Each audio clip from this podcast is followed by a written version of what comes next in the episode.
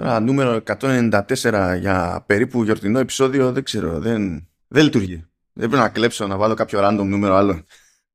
Δεν είναι σωστό νούμερο για γιορτινό επεισόδιο. Το κάνουμε 197. Το κάνουμε 197.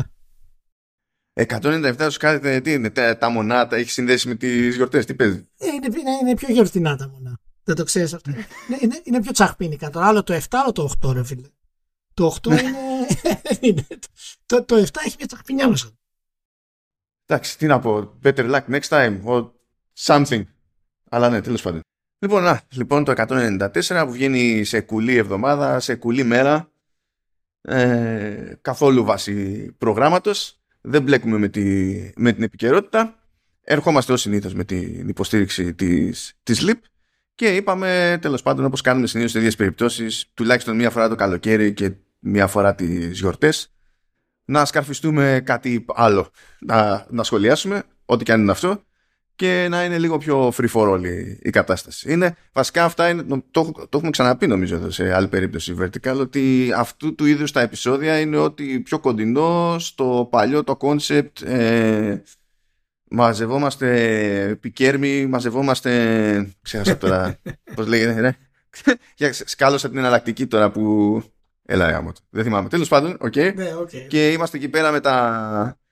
Ε, είμαστε με τα ουίσκια και καθόμαστε και χτυπιόμαστε κάνοντας όλες τι λάθος συζητήσεις. Και στη μέση της συζήτησης συνειδητοποιώ ότι ε, μέχρι 10 μέρες πριν ήμουνα στη Θεσσαλονίκη και δεν γύρισα με τσουρέκια και λέω: τα τσουρέκια. Σε μια άσχετη φάση που δεν κολλάει πουθενά. Είναι αυτές οι, οι, οι περίεργε καταστάσεις; Οπότε, ναι, οπότε γεια σας, γεια σας. Καλώς ήρθατε στο Vertical Slice, εορταστικό. 4 χρόνια, 500 χρόνια το κάνουμε τώρα. Επισόδιο 194-197, slash 197. Ε, ελπίζω να είστε όλοι καλά. Φυσικά όταν το ακούτε έχετε ήδη φάει για Χριστούγεννα. Έχει πέσει δηλαδή μέσα στο στομάχι η πέτρα. Ε, ελπίζω να έχετε πιει και να έχετε απολαύσει κάποιο καλό whisky. Και όπως είπε και ο Μάνος, έχουμε κάποια πράγματα να πούμε σε αυτό το podcast slice για ε, τη βιομηχανία, για το που πάμε, το που, το που θέλουμε βασικά να πάει. Έχουμε μία-δύο ειδήσει οι οποίες ήταν ε, ενδιαφέρουσες, μπορούμε έτσι να τις ε, αναπτύξουμε. Ήταν, ήταν και εορταστικές, με κυρίαρχη φυσικά αυτή της Epic που πρέπει να κάνουμε πολλά Χριστούγεννα στα γραφεία του, στα γραφεία του Sweeney. Ε, να πούμε για, το, ότι... για το πρόστιμο λες το περίπου που είναι, Ναι, το μισό είναι ναι, πρόστιμο ναι. το άλλο μισό δεν είναι πρόστιμο αλλά τέλος πάντων ναι. Ναι, ναι. Ε, να πούμε ότι την, κατά πάσα πιθανότητα μέσα στην εβδομάδα Τετάρτη, Πέμπτη, πιθανά ίσως και Παρασκευή δεν, ακόμα δεν έχει καταλήξει. Απλά το, το λέω για να το έχουμε υπόψη. Θα υπάρχει ένα εορταστικό στους Retro X Gamers το οποίο θα, ε, θα κάνουμε μια έτσι συγκεντρωτική ε, χαβαλατζίδικη κουβέντα για όλα τα Για, πράγματα. κάτσε, Οπότε- διευκρίνησε. Ποια, ποια, ποια, λες Τετάρτη, Πέμπτη, Σα- ποιας εβδομάδας, ποια είναι η εβδομάδα; αυτή, που, αυτή την εβδομάδα που ακούνε το podcast, μάλλον. Δεν υπάρχει άλλη εβδομάδα. Αυτή η εβδομάδα.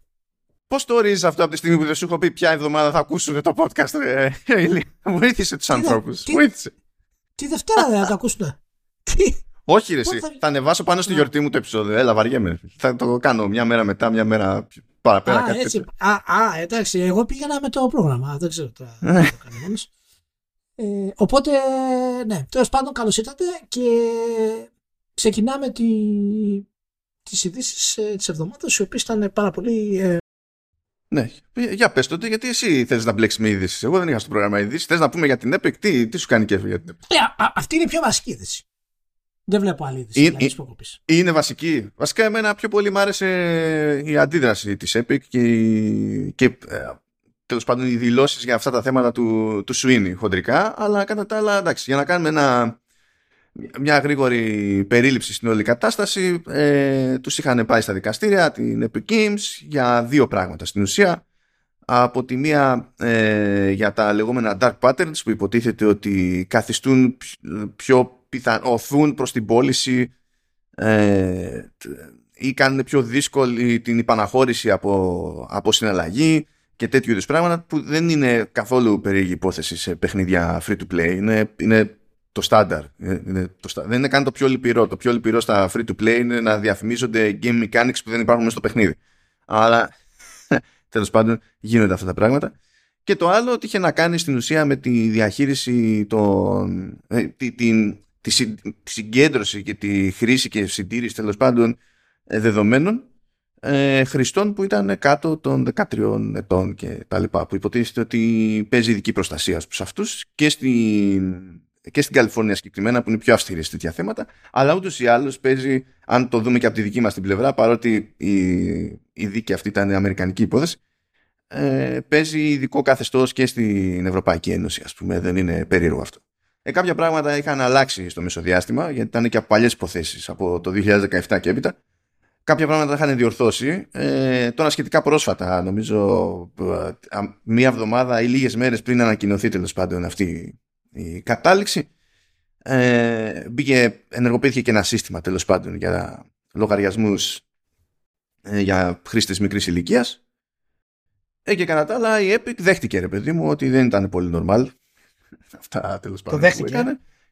Ε, το δέχτηκε. Ε, από τα 500 τόσα μοίρια, τα μισά στην ουσία είναι πρόστιμο και τα άλλα μισά είναι, είναι refunds για αγορές δηλαδή που έγιναν ε, επειδή ξέρω εγώ το interface έδινε το περιθώριο σε ένα παιδάκι απλά να πατήσει ένα κουμπί και κάποιος να χρεωθεί και λέγανε οι γονείς ε, γενικά uncool δηλαδή δεν έπρεπε να ειδοποιηθώ κάπως πριν περάσει αυτό το πράγμα είναι μικρό το παιδί δεν το αφήνουμε να αγοράζει ότι του βαρέσει οπότε σε αυτό το πλαίσιο τα μισά, το μισό ποσό δηλαδή είναι για τέτοιου είδους refunds.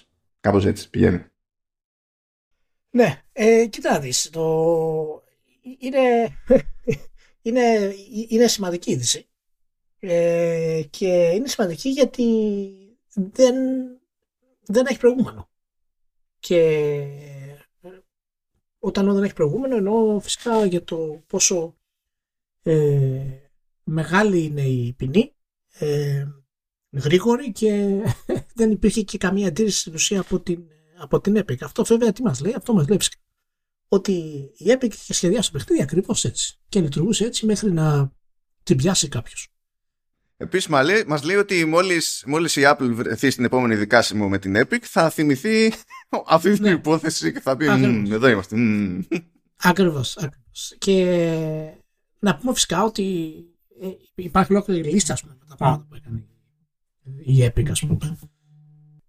Αυτά που έκανε η Epic Μπορείτε να τα βρείτε, υπάρχει ολόκληρη λίστα που τα έκανε και αυτά είναι πράγματα τα οποία φυσικά η εταιρεία ε, γνώρισε και τα έκανε ε, με σκοπό ε, να μπορέσει να εκμεταλλευτεί ε, τις πιο ευάλωτες ε, ηλικίες. Έτσι. Και μιλάμε για, για πάρα πολλά μικρά πραγματάκια και πολύ γρήγορα, ε, πολύ γρήγορα είναι και σχετικό, αλλά ε, δέχτηκε το πρόστιμο ε, χωρίς μεγάλη κουβέντα και τα δύο ήδη δηλαδή το δύο ειδών προστίμου για να μπορέσει να προχωρήσει. Λοιπόν, είναι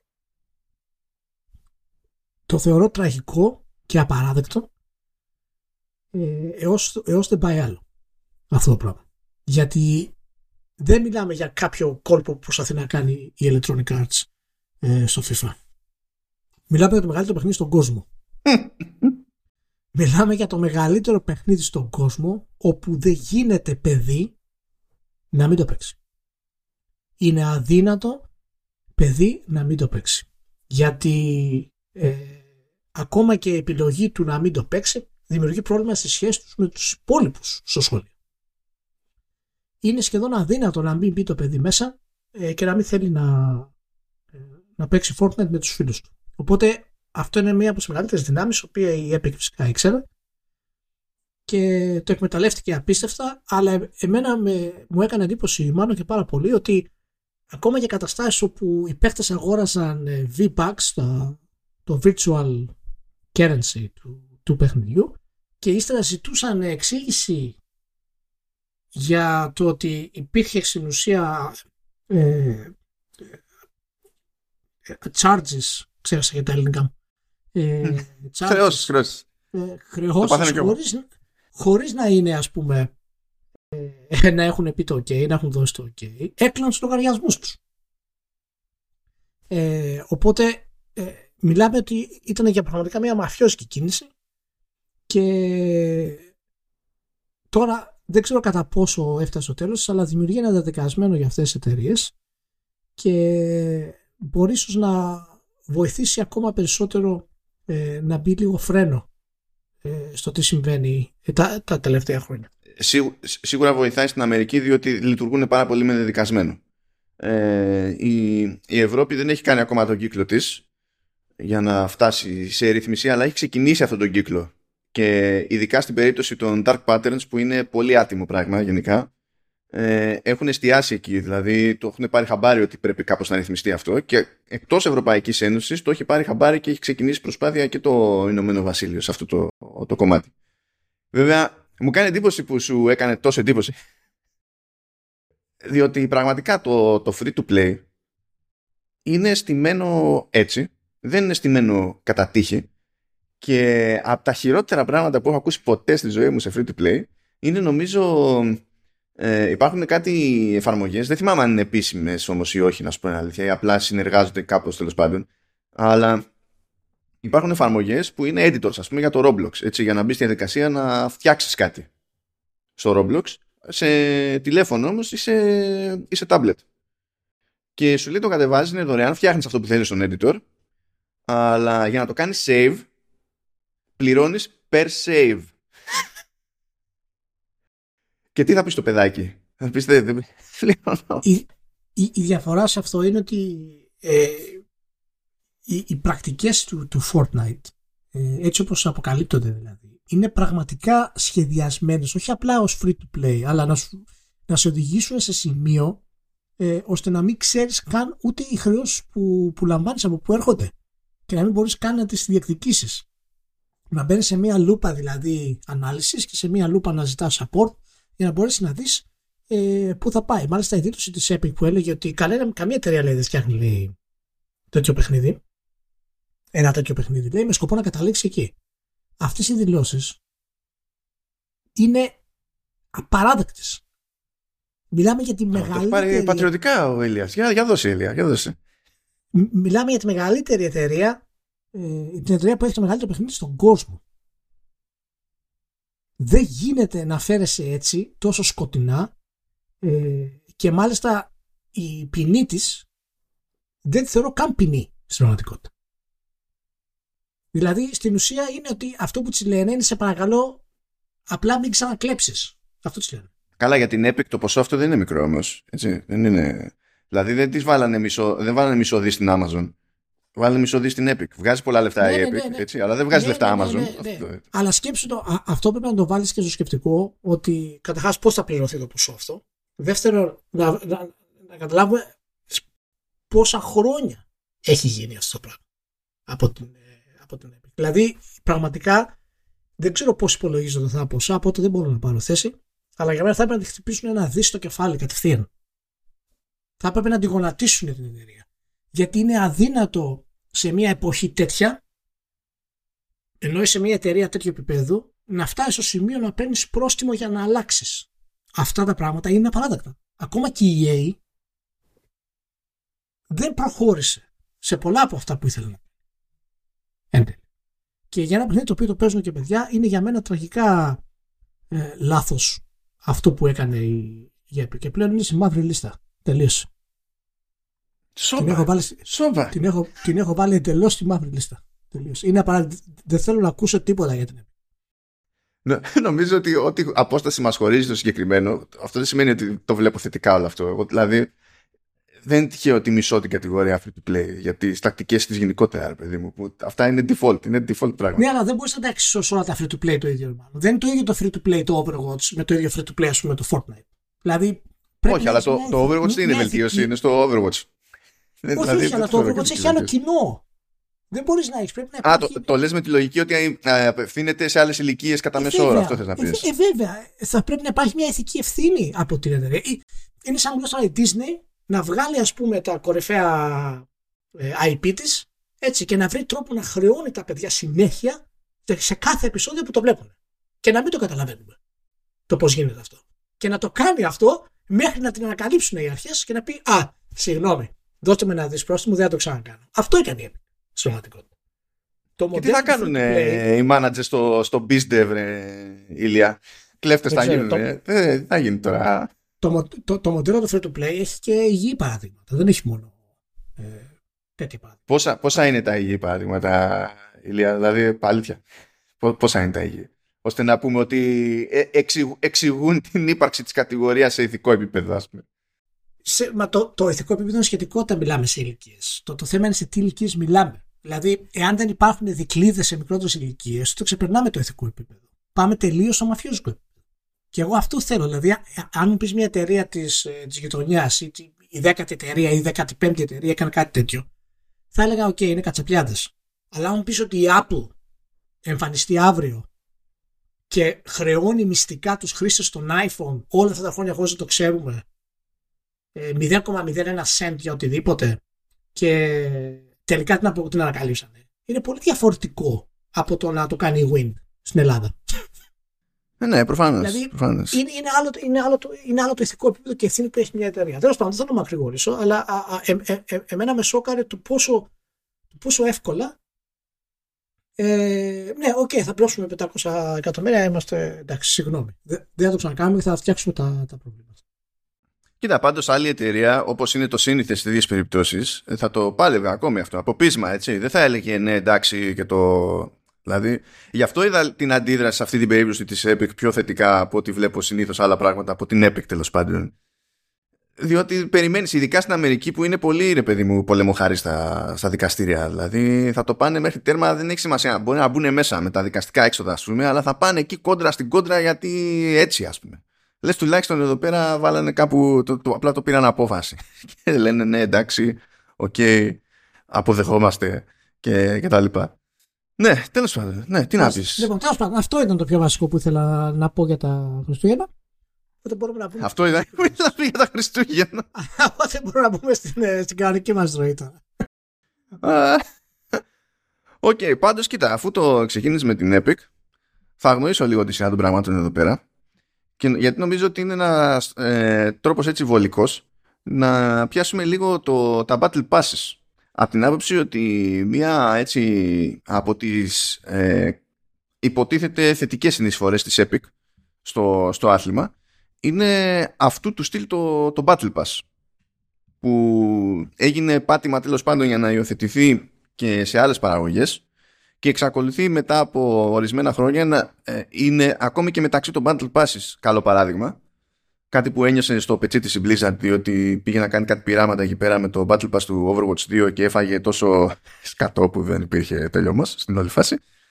Γιατί είχαν τη φαϊνή ιδέα, Ηλία, δεν ξέρω αν το πήρε χαμπάρι αυτό, είχαν τη φαϊνή ιδέα να βάλουν ε, ε, χαρακτήρες, όχι skins, χαρακτήρες, ε, πίσω από το paywall του Battle Pass. Και, δηλαδή δεν είναι ότι πήγαινες και έδινες κάποια χρήματα για να αγοράσεις χαρακτήρα. Είναι ότι έπρεπε να χρεωθείς ολόκληρο το Battle Pass που πηγαίνει πακέτο με άλλα πράγματα απλά για να συμπληρώσεις το roster. Ήταν λίγο έτσι μαγικό το, το πράγμα. Αλλά υποτίθεται ότι το Battle Pass έχει το. Ε, στην περίπτωση του Fortnite έχει το καλό ότι ε, υπάρχει ελπίδα γενικά αν είσαι αρκετά engaged και λιώνεις το παιχνίδι, ρε παιδί μου, να αγοράσεις Battle Pass ε, με το εικονικό το currency το οποίο μπορείς να συγκεντρώσεις και χωρίς να βάλεις κανονικό φράγκο. Υπάρχει δηλαδή αυτή η επιλογή. Ενώ σε ανταγωνιστικά battle passes αυτό δεν είναι αυτονόητο. Θεωρείται πιο, πιο προβλεπέ ότι θα, άμα θέλεις κάποια πράγματα στο battle pass θα πρέπει να πληρώσεις το, το battle pass και δεν υπάρχει εναλλακτική ας πούμε. Δεν μπορείς να κερδίσεις το αντίστοιχο των, των V-Bucks απλά παίζοντας. Κάπως έτσι ας πούμε. Ε, και το, το Battle Pass έτσι όπως έχει καταλήξει επειδή συνήθως τέλος πάντων συνδέεται πλέον περισσότερο με ξέρεις την Blizzard με κοσμητικά αντικείμενα και τα λοιπά και όχι με παροχές που θα σου δώσουν ένα κάποιο πλεονέκτημα ας πούμε στο παιχνίδι διαλύοντας την, την όποια έτσι ισορροπία στο, στο ανταγωνιστικό το κομμάτι. Υποτίθεται όταν είναι καλοσχεδιασμένα τέλος πάντων.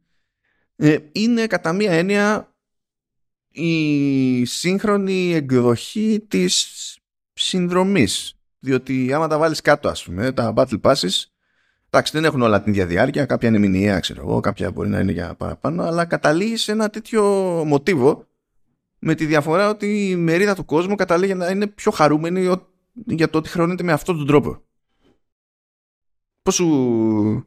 Τι εντύπωση έχεις εσύ για τη φάση; Ε, κοίτα, εγώ νομίζω ότι απλά είναι ένας, ε, έτσι όπως ξετυλίγονται όλα αυτά τα, τα πράγματα, είναι στην ουσία το ποιο τρόπο θα βρεις ώστε να γίνει πιο εύκολα αποδεκτός ε, από τον χρήστη. Δηλαδή, ακόμα αυτό και αν το πάρεις σαν είδηση ανώνυμη, ε, είναι μέρος ε, των συστημάτων ε, τα οποία ε, είναι υποδοκιμή για να δουν αν θα πιάσει και τι, και τι όχι. Ε, εντάξει, ε, δεν ξέρω, εσένα σου φαίνεται κακό να δοκιμάζονται νέοι τρόποι θα ακουστεί άσχημα αυτό που το λέω, αλλά follow me.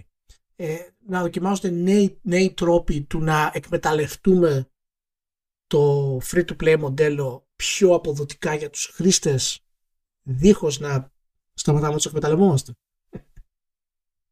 Κοίτα, εγώ το συγχαίρω με όλο αυτό το, το χώρο. Ε, ναι, ε, δηλαδή, Αυτό, αυτό που κάνω, δηλαδή, για να πηγαίνω και λίγο κόντρα στον εαυτό μου και να προσπαθήσω να είμαι κάπως πιο διαλλακτικός ω προ την πραγματικότητα της business, είναι ότι κάνω συνειδητή προσπάθεια να διαβάζω και να ενημερώνω όσο περισσότερο γίνεται για όλες αυτές τις ιδέε, ώστε τουλάχιστον να είναι πιο εύκολο να ξεχωρίσω ποια είναι τα λιγότερο άθλια παραδείγματα. Αλλά ε, αν τα βάλουμε κάτω τέλος πάντων, όλα αυτά είναι κατά μία έννοια σαν τις ε, περίεργες χρεώσεις που μπορείς να βρεις κάπου στο λογαριασμό σου και που μπορεί να είναι από 10 και ξαφνικά βλέπεις ένα νούμερο και λες τι είναι αυτό, από ποια άποψη. Όταν έχεις συνεννοηθεί από πριν ότι κοίταξε να δεις, εγώ σου δίνω αυτό και περιμένω το τάδε, είναι ένα πράγμα ξεκάθαρο. Ξέρεις τι θα γίνει. Στην πορεία όμως, λίγο από εδώ, λίγο από εκεί, λίγο παραπέρα, είναι εύκολο να καταλήξει να δίνεις περισσότερα από όσα μπορεί να συνειδητοποιήσει ότι δίνεις, ας πούμε και τελικά ο ζημιωμένος είσαι εσύ. Μπορεί να μην είσαι πολύ ζημιωμένος. Μπορεί να μην. Δεν είναι ότι θα δώσει μια περιουσία κτλ. Αλλά χάνεται η αίσθηση του ελέγχου και προφανώς του μέτρου, ειδικά αν πιάσουμε ε, τις μικρότερες ηλικίες. Και δεν ξέρω, αυτό που με ενοχλεί περισσότερο δεν είναι η ίδια η τακτική και τι σημαίνει αυτό σήμερα. Ε, είναι το πώς πάλι σε μικρές ηλικίες εκπαιδεύεται για το τι είναι προβλεπέ προχωρώντας θα, θα πρέπει να θίξουμε και κάτι άλλο εδώ σε αυτό που λες. Ε, θα πρέπει να καταλάβουμε ότι το κοινό το δικό μας ε, διαφέρει από το σύγχρονο κοινό των gamers. Αυτά τα συστήματα που κάνουν οι εταιρείες, εάν δεν υπήρχε πρόσφορο έδαφος για να καλλιεργηθούν, δεν θα τα κάνουν. Αυτό σημαίνει και το έχουμε ξαναπεί κάποιες φορές, δεν έχουμε εμβαθύνει συχνά στο θέμα, αλλά γιατί κρύβει και μια έτσι λύπη. Ε, οι σημερινοί gamers και μιλάω για, για την ηλικία μεταξύ 16-25 που είναι το ενδυνάμει το σημαντικό κομμάτι των gamers που, που παίζουν ε, έχουν το απίστευτο χρόνο να αφοσιώσουν σε αυτά τα παιχνίδια ε, είναι, είναι δυστυχώς πολύ διαφορετικό στυλ και επίπεδο από, από εμάς και το τι πιστεύουν ότι ε, είναι χασούρα του χρόνου τους κτλ. Σε κάποιο επίπεδο το οποίο είναι γενικό ε, και ξέρεις, σαν, σαν ομπρέλα που λέμε, ε, ναι, όλες αυτές οι πρακτικές είναι απαράδεκτες. Αλλά οι gamers σήμερα σε αυτές τις ηλικίες το, το γεννούν αυτό. Είναι, είναι μέρος της κουλτούρας τους και εμείς δεν μπορούμε να το συλλάβουμε. Αυτό και να προσπαθήσουμε. Είδα και ένα το post που είχε κάνει στο facebook ο ο, ο Παύλος ο Κρούστης ε, από το VG 24 Αγίος Παύλος και από τη Ζούγκλα ο οποίος έκανε ένα post Χαίρετό σας ο, δεν είναι διόρθωση, δεν είναι πλέον στο Ζούγκλα είναι, στη, είναι η εφημερίδα.gr έχει κάνει τράπα αλλά το VG24 παραμένει ναι. Ε, που έγραψε για τη βία και τα λοιπά ξέρω εγώ με αφορμή το, το Fortnite και, και όλα αυτά Α, ναι, μια δημοσίευση που ήταν ναι, εντάξει, ναι, ο ναι. εθισμός και τέτοια. Και και γράφω ένα post από κάτω και τους λέω ότι ναι, προφανώς τέτοια άρθρα είναι χαζομάρες, δεν το συζητάμε αυτό. Αλλά αυτά τα άρθρα δεν έχουν καθόλου δύναμη σήμερα. Γι' αυτό και τα βλέπεις ελάχιστα στο, στο εξωτερικό. Δεν ασχολούμαστε πλέον στο βαθμό που ασχολιόμαστε με το τα video games προκαλούν βία και κάνουν τα παιδιά μας να παίρνουν καραμπίνες, ας πούμε. Ε, δεν ασχολούμαστε με αυτό το πράγμα πλέον. Ε, και ο λόγος που, δεν, που δεν έχουμε κοινό σε αυτό είναι ότι ε, αυτές οι ηλικίες μεταξύ 16-25, έτσι 14-23 ξέρω εγώ άμα θες, ε, για αυτούς, άμα δουν τέτοιο άρθρο, είναι. Δεν υπάρχει περίπτωση να κάτσουν. Τους περνάει πάνω το κεφάλι. Δεν υπάρχει περίπτωση να κάτσουν και να αναρωτηθούν αν αυτό είναι πραγματικό. Καμία. Και αυτό το κοινό είναι τελείως διαφορετικό κοινό από εμάς που εμείς ήμασταν 20 χρονών, 25 και όταν βλέπαμε τέτοιο άρθρο καθόμασταν και ψάχναμε και το διαβάσαμε και να ενδιαφερθούμε. Δεν έχουν χρόνο για τέτοια πράγματα. Είναι άλλο το επίπεδο του gamer σήμερα σε αυτό το. εξ, εξαρτάται τώρα ποιο, που, που, προ, που φυτρώνει ένα τέτοιο άρθρο κάθε φορά. Εντάξει, παίζει ρόλο το τι εκτόπισμα έχει το μέσο. Ε, δεν μπορείς να τα γνωρίσει και πλήρως, διότι σε πολιτικό επίπεδο αυτά μπορεί να έχουν επίδραση. Και μερικές φορές γίνονται πράγματα σε πολιτικό επίπεδο, όχι επειδή τα κυνηγάει η πλειοψηφία, αλλά επειδή γίνεται ντόρος. Και υπάρχει πάντα, ακόμα και τώρα δηλαδή, υπάρχει ένας τέτοιος κίνδυνος. Ακόμα και αυτό νομίζω ότι είναι πολύ μικρό πλέον. Δηλαδή, το να επηρεαστεί η πολιτική σκηνή από ένα άρθρο που μιλάει για τη βία. Πρόσεξε, δεν μιλάω να. Όχι, όχι ένα άρθρο, αλλά από μια γενικότερη μανούρα που μπορεί να γίνει από ναι, τρεις μεριές στην τελική, έτσι. Ναι, ναι. Απλά νομίζω ότι αυτό πλέον δεν γίνεται σε επίπεδο που γινόταν. Και αν κάνεις ένα άρθρο, αν βγουν οι επιστήμονες και πούνε ότι ναι, τα τελευταία 20-25 χρόνια δείξαμε ότι αυτό το ποσοστό βίας στα video games έχει κάποια επίδραση. Τότε ναι, θα έχει πολιτική κίνηση πλέον, γιατί έχουμε περάσει το κομμάτι περισσότερο που η επιστήμη έχει τον πρώτο λόγο σε αυτό το κομμάτι. Mm-hmm. Ε, ντόρος φυσικά για πολιτικούς σκοπούς μπορεί να γίνει. Αλλά ε, το θέμα είναι ότι και οι gamers ήδη δεν ενδιαφέρονται. Δεν υπάρχει περίπτωση ένας YouTuber αυτή τη στιγμή που έχει 100.000 followers. Έτσι, 200.000 followers. Να, να διαβάσει αυτό το άρθρο και να πει πρέπει να το σκεφτούμε λίγο, να το κάνουμε σοβαρή ανάλυση. Θα το, θα το γελιοποιήσει στο ίντερνετ, το οποίο και αυτό λάθος είναι εν τέλει, έτσι, στην ουσία του. Αλλά θα το γελιοποιήσει και θα περάσει από το. και, και πάνω από το κεφάλι του. Οπότε πρέπει να εστιάσουμε περισσότερο, πιστεύω, στο τι κάνει η Epic. Δηλαδή αυτές οι εταιρείες έχουν πλέον τη δύναμη να αλλάξουν την αντίληψη του game. Ε, και θα πω τώρα είναι ανεκδοτολογικό γιατί αφορά εμένα και τη Σίλβια, ας πούμε. Άμα, άμα πω στη Σίλβια ότι τα video games προκαλούν βία, παραδείγματος χάρη, θα, θα μου πει εντάξει, άμα υπάρχει κάποιο data να το στηρίξει αυτό, κάποιες έρευνες κτλ., να το συζητήσουμε, ας πούμε. OK. Okay. Αν της πω όμως ότι η Epic έκλεψε πιτσιρίκια και τα ώθησε να χαλάσουν χρήματα. Δεν πρόκειται να μπει Fortnite εδώ μέσα. Ούτε. ούτε το 2400. ε, είναι ακριβώς επειδή είναι τόσο μεγάλο το μέγεθος ε, των εταιρείων. Γιατί αυτές τι εταιρείες ξέρουν. Η Σίλβια, ξέρω εγώ, και κάθε μαμά και ο μπαμπά δεν ξέρουν τη Rockstar. Ξέρουν την Epic. Ξέρουν το Fortnite τέλος πάντων. Τέλος πάντων, εντάξει, για κουβέντα. Εν τω μεταξύ είναι, είναι ζώρικη φάση, μιας και είπες και για τις έρευνες που μπορούν να είναι ένα αντικείμενο συζήτησης τέλος πάντων και, και ένα επιχείρημα για να γίνει το Α ή το Β. Ακόμα και, ε, και οι έρευνες είναι, είναι πρόβλημα. Έτυχε να διαβάζω ε, ένα κείμενο ενός τέλος πάντων ψυχολόγου τελευταία ε, που δεν είχε να κάνει με την ψυχολογία, έχει να κάνει με το ακαδημαϊκό μέρος της υπόθεσης που έλεγε τέλος πάντων ότι το λεγόμενο σύστημα του peer review, ότι εγώ γράφω τέλος πάντων ένα paper, κάνω μια έρευνα και προσπαθώ να τη δημοσιεύσω σε ένα επιστημονικό περιοδικό.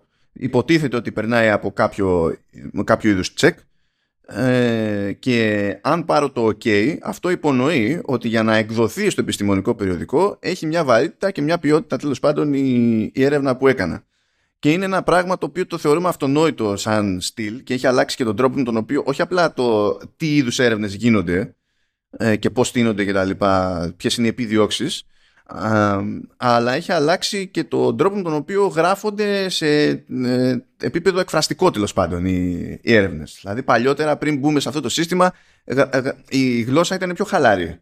Ενώ τώρα είναι πολύ πιο ρομποτικό ρε παιδί με αυτό το πράγμα. Και είναι ένα σύστημα το οποίο τρέχει μερικές δεκαετίες, είναι 50-60 χρόνια και έπιανε ένα μάτσο παραδείγματα ας πούμε και σου έλεγε ότι στην ουσία το σύστημα αυτό έχει, έχει αποτύχει. Διότι ε, έγινε ένα σκόπος εκεί να βρούμε εκεί πέρα, να δούμε τι σημαίνει το περνάω από review για να δούμε αν θα εκδοθώ. Και έχουν πιάσει πάρα πολλές περιπτώσεις αλλά πάρα πολλές περιπτώσεις, δεν μιλάμε για εξαιρέσεις που έστελνε ο άλλος την έρευνά του ας πούμε. Έπαιρνε το ok αλλά δεν είχε στείλει ποτέ τα δεδομένα στα οποία υποτίθεται ότι στηρίζεται η έρευνα και σε κάμποσε φάσεις έβγαινε ότι δεν υπήρξαν και ποτέ αυτά τα δεδομένα. Ότι ήταν στο γάμο του Καγκιόζη αυτό που, που έλεγε ο άλλος. Αλλά το είχε γράψει ωραία τέλος πάντων ώστε να φαίνεται ότι κάναμε σοβαρή δουλειά. Και έβγαινε στο επιστημονικό περιοδικό και ύστερα γινόταν αντικείμενο συζήτησης σαν να ήταν κάτι το οποίο είχε λόγο ύπαρξης και έδειχνε κάτι στα, στα σοβαρά. Και αυτό τσακίζει ακόμη περισσότερο και τέτοιου είδους συζητήσεις που μπορούμε να κάνουμε, διότι δημιουργεί ένα κλίμα το οποίο ζημιώνει και το κοινωνικό σύνολο γενικότερα, γιατί το κάνει να δυσπιστεί και κάπως έτσι φτάνουμε και στις λοιπές αειδίε περί ε, anti-vaxxers και ιστορίες από αυτά που ζήσαμε τώρα εκεί πέρα δύο, δύο χρόνια. Ε, που σου δίνει λόγο όταν μπαίνει στη διαδικασία να δεις τι είπε μια έρευνα ας πούμε ε, να κάνεις double check ή να είσαι καχύποπτος και έτυχε μέσα σε όλα καλά. Έχουμε τώρα εντάξει στο γάμο του Καραγκιόζη το θέμα αλλά τυχαίνει να συνδέονται τέλος πάντων θεωρητικά αυτά. Ε, διάβασα ε, ένα, μια ανάλυση του Ars Technica ε, για μία που δεν ήταν η πρώτη και δεν πιστεύω ότι ήταν και η τελευταία. Έγινε μία ακόμη έρευνα, ας πούμε, για να δοκιμαστεί υποτίθεται η θεωρία ε, που έλεγε ότι ε, ανέβηκαν ε, τα ποσοστά των αυτοκτονιών σε, σε εφήβους ε, και, και, και νεαρούς τέλος πάντων, young adults και τα λοιπά, μετά την προβολή του 13 Reasons Why. Και είχε γίνει ιστορία τότε, διότι και επιστημονικοί σύλλογοι είχαν καταλήξει να γνωμοδοτούν ότι υπήρχε σύνδεση. Ε, η Netflix προχώρησε στο κόψιμο τέλος πάντων του, της σκηνής της αυτοκτονίας ώστε να μην είναι κάτι που προβάλλεται αλλά κάτι το οποίο καταλαβαίνει ο θεατής ότι γίνεται κτλ. Και το Ars Technica έμπαινε στη διαδικασία να πει ότι έχει γίνει αυτή η έρευνα. Έχει γίνει αυτή η έρευνα, έχει γίνει αυτή η έρευνα και τα δεδομένα ήταν αυτά και ήταν, ε, είχαν συγκεντρωθεί με την τάδε λογική. Και βγήκε τώρα μία άλλη που λέει ότι δεν υπάρχει, ξέρω εγώ, δεν υπάρχει σύνδεση και ότι είναι συγκυριακό αυτό το πράγμα. Και λες, κάτσε να διαβάσουμε σε τι διαφέρει αυτή από τις προηγούμενες που λέγανε τα ανάποδα, ρε παιδί μου. Και ακόμα και εσύ ως περαστικός αναγνώστης, έχεις το περιθώριο να καταλάβεις, άμα στα κάνει λίγο άλλος λιανά, ρε παιδί μου, ότι η μεθοδολογία σε προηγούμενες ήταν στο γάμο του Καραγκιόζη. Δεν έχει σημασία ποιο, ε, ε, ποιος συμπέρασμα μας εξυπηρετεί, αλλά ε, όταν οι προηγούμενες λένε ότι να, τότε προβλήθηκε η σειρά και τον επόμενο μήνα είχαμε αύξηση και προκύπτει ότι αυτή η έρευνα δεν κοίταξε ποτέ τι ισχύει συνήθως σε προηγούμενες χρονιές τον ίδιο μήνα και αν έχουμε αύξηση εκείνο την περίοδο του χρόνου σε σχέση με προηγούμενους μήνες λες τι έχεις κάνει εκεί πέρα, δεν έχεις κάνει τίποτα. Δηλαδή δεν, δεν έχει τσεκάρει αν, υπάρχει, αν είναι συγκυριακή η σύνδεση ας πούμε ή όχι. Και προκύπτει ότι ε, ε, ε κατόπιν εορτής ότι κάθε χρόνο τέτοιο μήνα έχουμε πάντα αύξηση. Οπότε λες, αν έχουμε κάθε χρόνο τέτοιο μήνα πάντα αύξηση, πώς θεωρείς αυτονόητο ότι εκείνη της χρονιάς η αύξηση ε, συνδέεται με την προβολή μιας τηλεοπτικής σειράς; Και τελικά καθόμαστε εμείς στον άξονα, γιατί στον ε, περαστικό, που προφανώς θα καθίσει τώρα να κάνει ολόκληρη ιστορία, να διαβάζει, ε, απλά έρχονται, πετάγονται αντικρουόμενα μηνύματα που είναι όλα από την επιστημονική κοινότητα και δεν ξέρεις τι να, να κάνεις. Και είναι άντε βγαλέκρι ναι, ακόμα και αυτά τα πράγματα και το κλείσουμε τώρα, είναι, μπορεί να τα πεις ότι είναι και συγκυριακά. Γιατί ε, προ, ακόμα και αν ισχύει αυτό, ακόμα και αν μια τηλεοπτική σειρά, παραδείγματος έκανε, επηρέασε κάποιους ανθρώπους, οπότε είχαμε περισσότερες αυτοκτονίες εκείνη την περίοδο, ε, οι οποίες μπορεί να, να έχουν κάποια σύνδεση με την τηλεοπτική σειρά. Έτσι. Αυτό, ακόμα και αυτό είναι συγκυριακό. Δεν είναι στοιχείο να βγάλεις έρευνα για την τηλεοπτική σειρά και την επιρροή της ε, ο κόσμος νομίζει ότι άμα διαβάσει μια έρευνα στο Ιντερνετ που λέει κάτι, πάει να πει ότι αυτό ισχύει. Δεν ισχύει αυτό το πράγμα. Πρέπει να κάνεις πολλαπλές έρευνες πολλά χρόνια να περάσει από φοβερή κριτική μέσα από του επιστήμονες για να μπορέσεις να φτάσεις σε ένα συγκεκριμένο συμπέρασμα. Γι' αυτό ακόμα και το λέω και συχνά. Όταν λέμε ότι τα video games δεν επηρεάζουν ε, τα παιδιά, ας πούμε, ε, σε θέματα βίας, ε, ούτε γι' αυτό είμαστε 100% σίγουροι.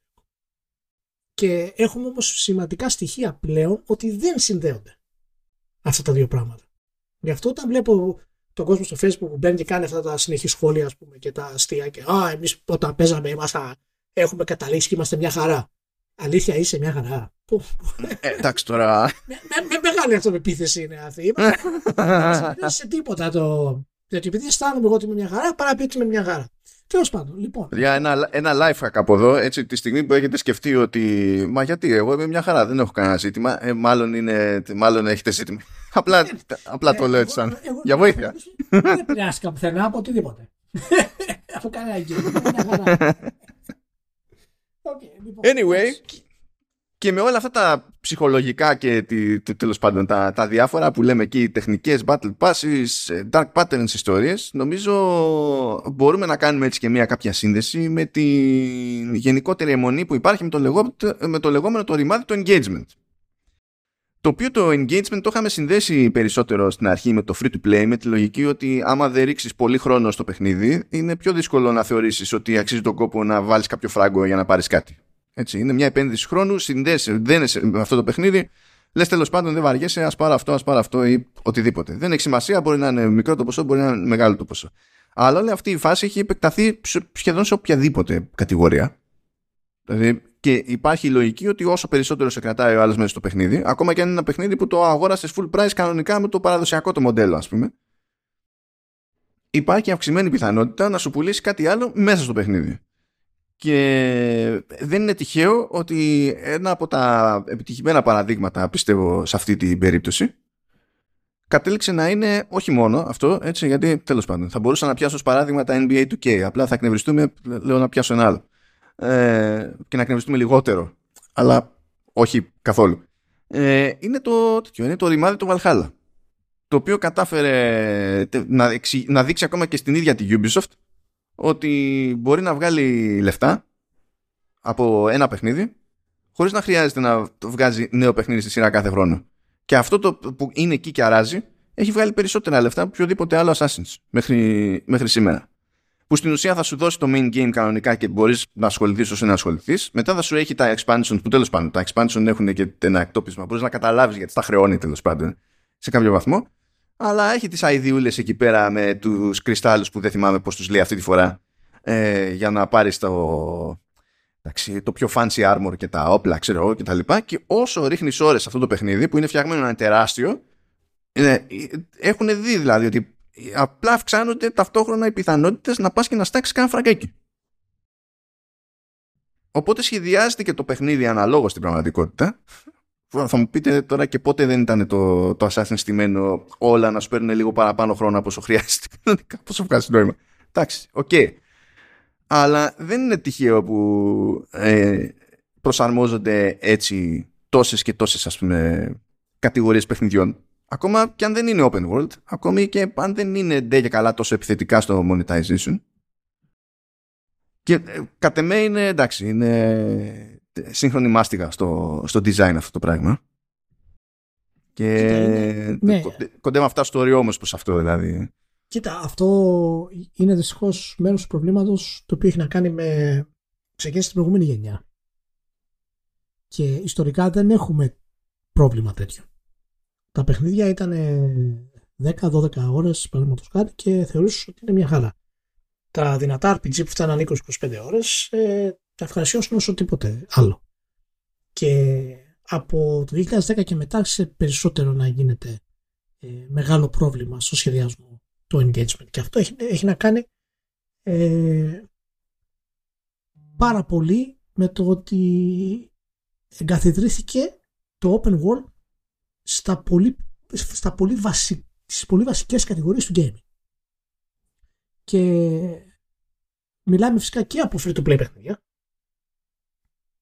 που έχουν ακόμα και περιορισμένους κόσμους αλλά πρέπει να γεμίσουν κάποια τα οποία είναι τελείως open world και φυσικά και τα single player, τα οποία επίσης είναι ε, open world.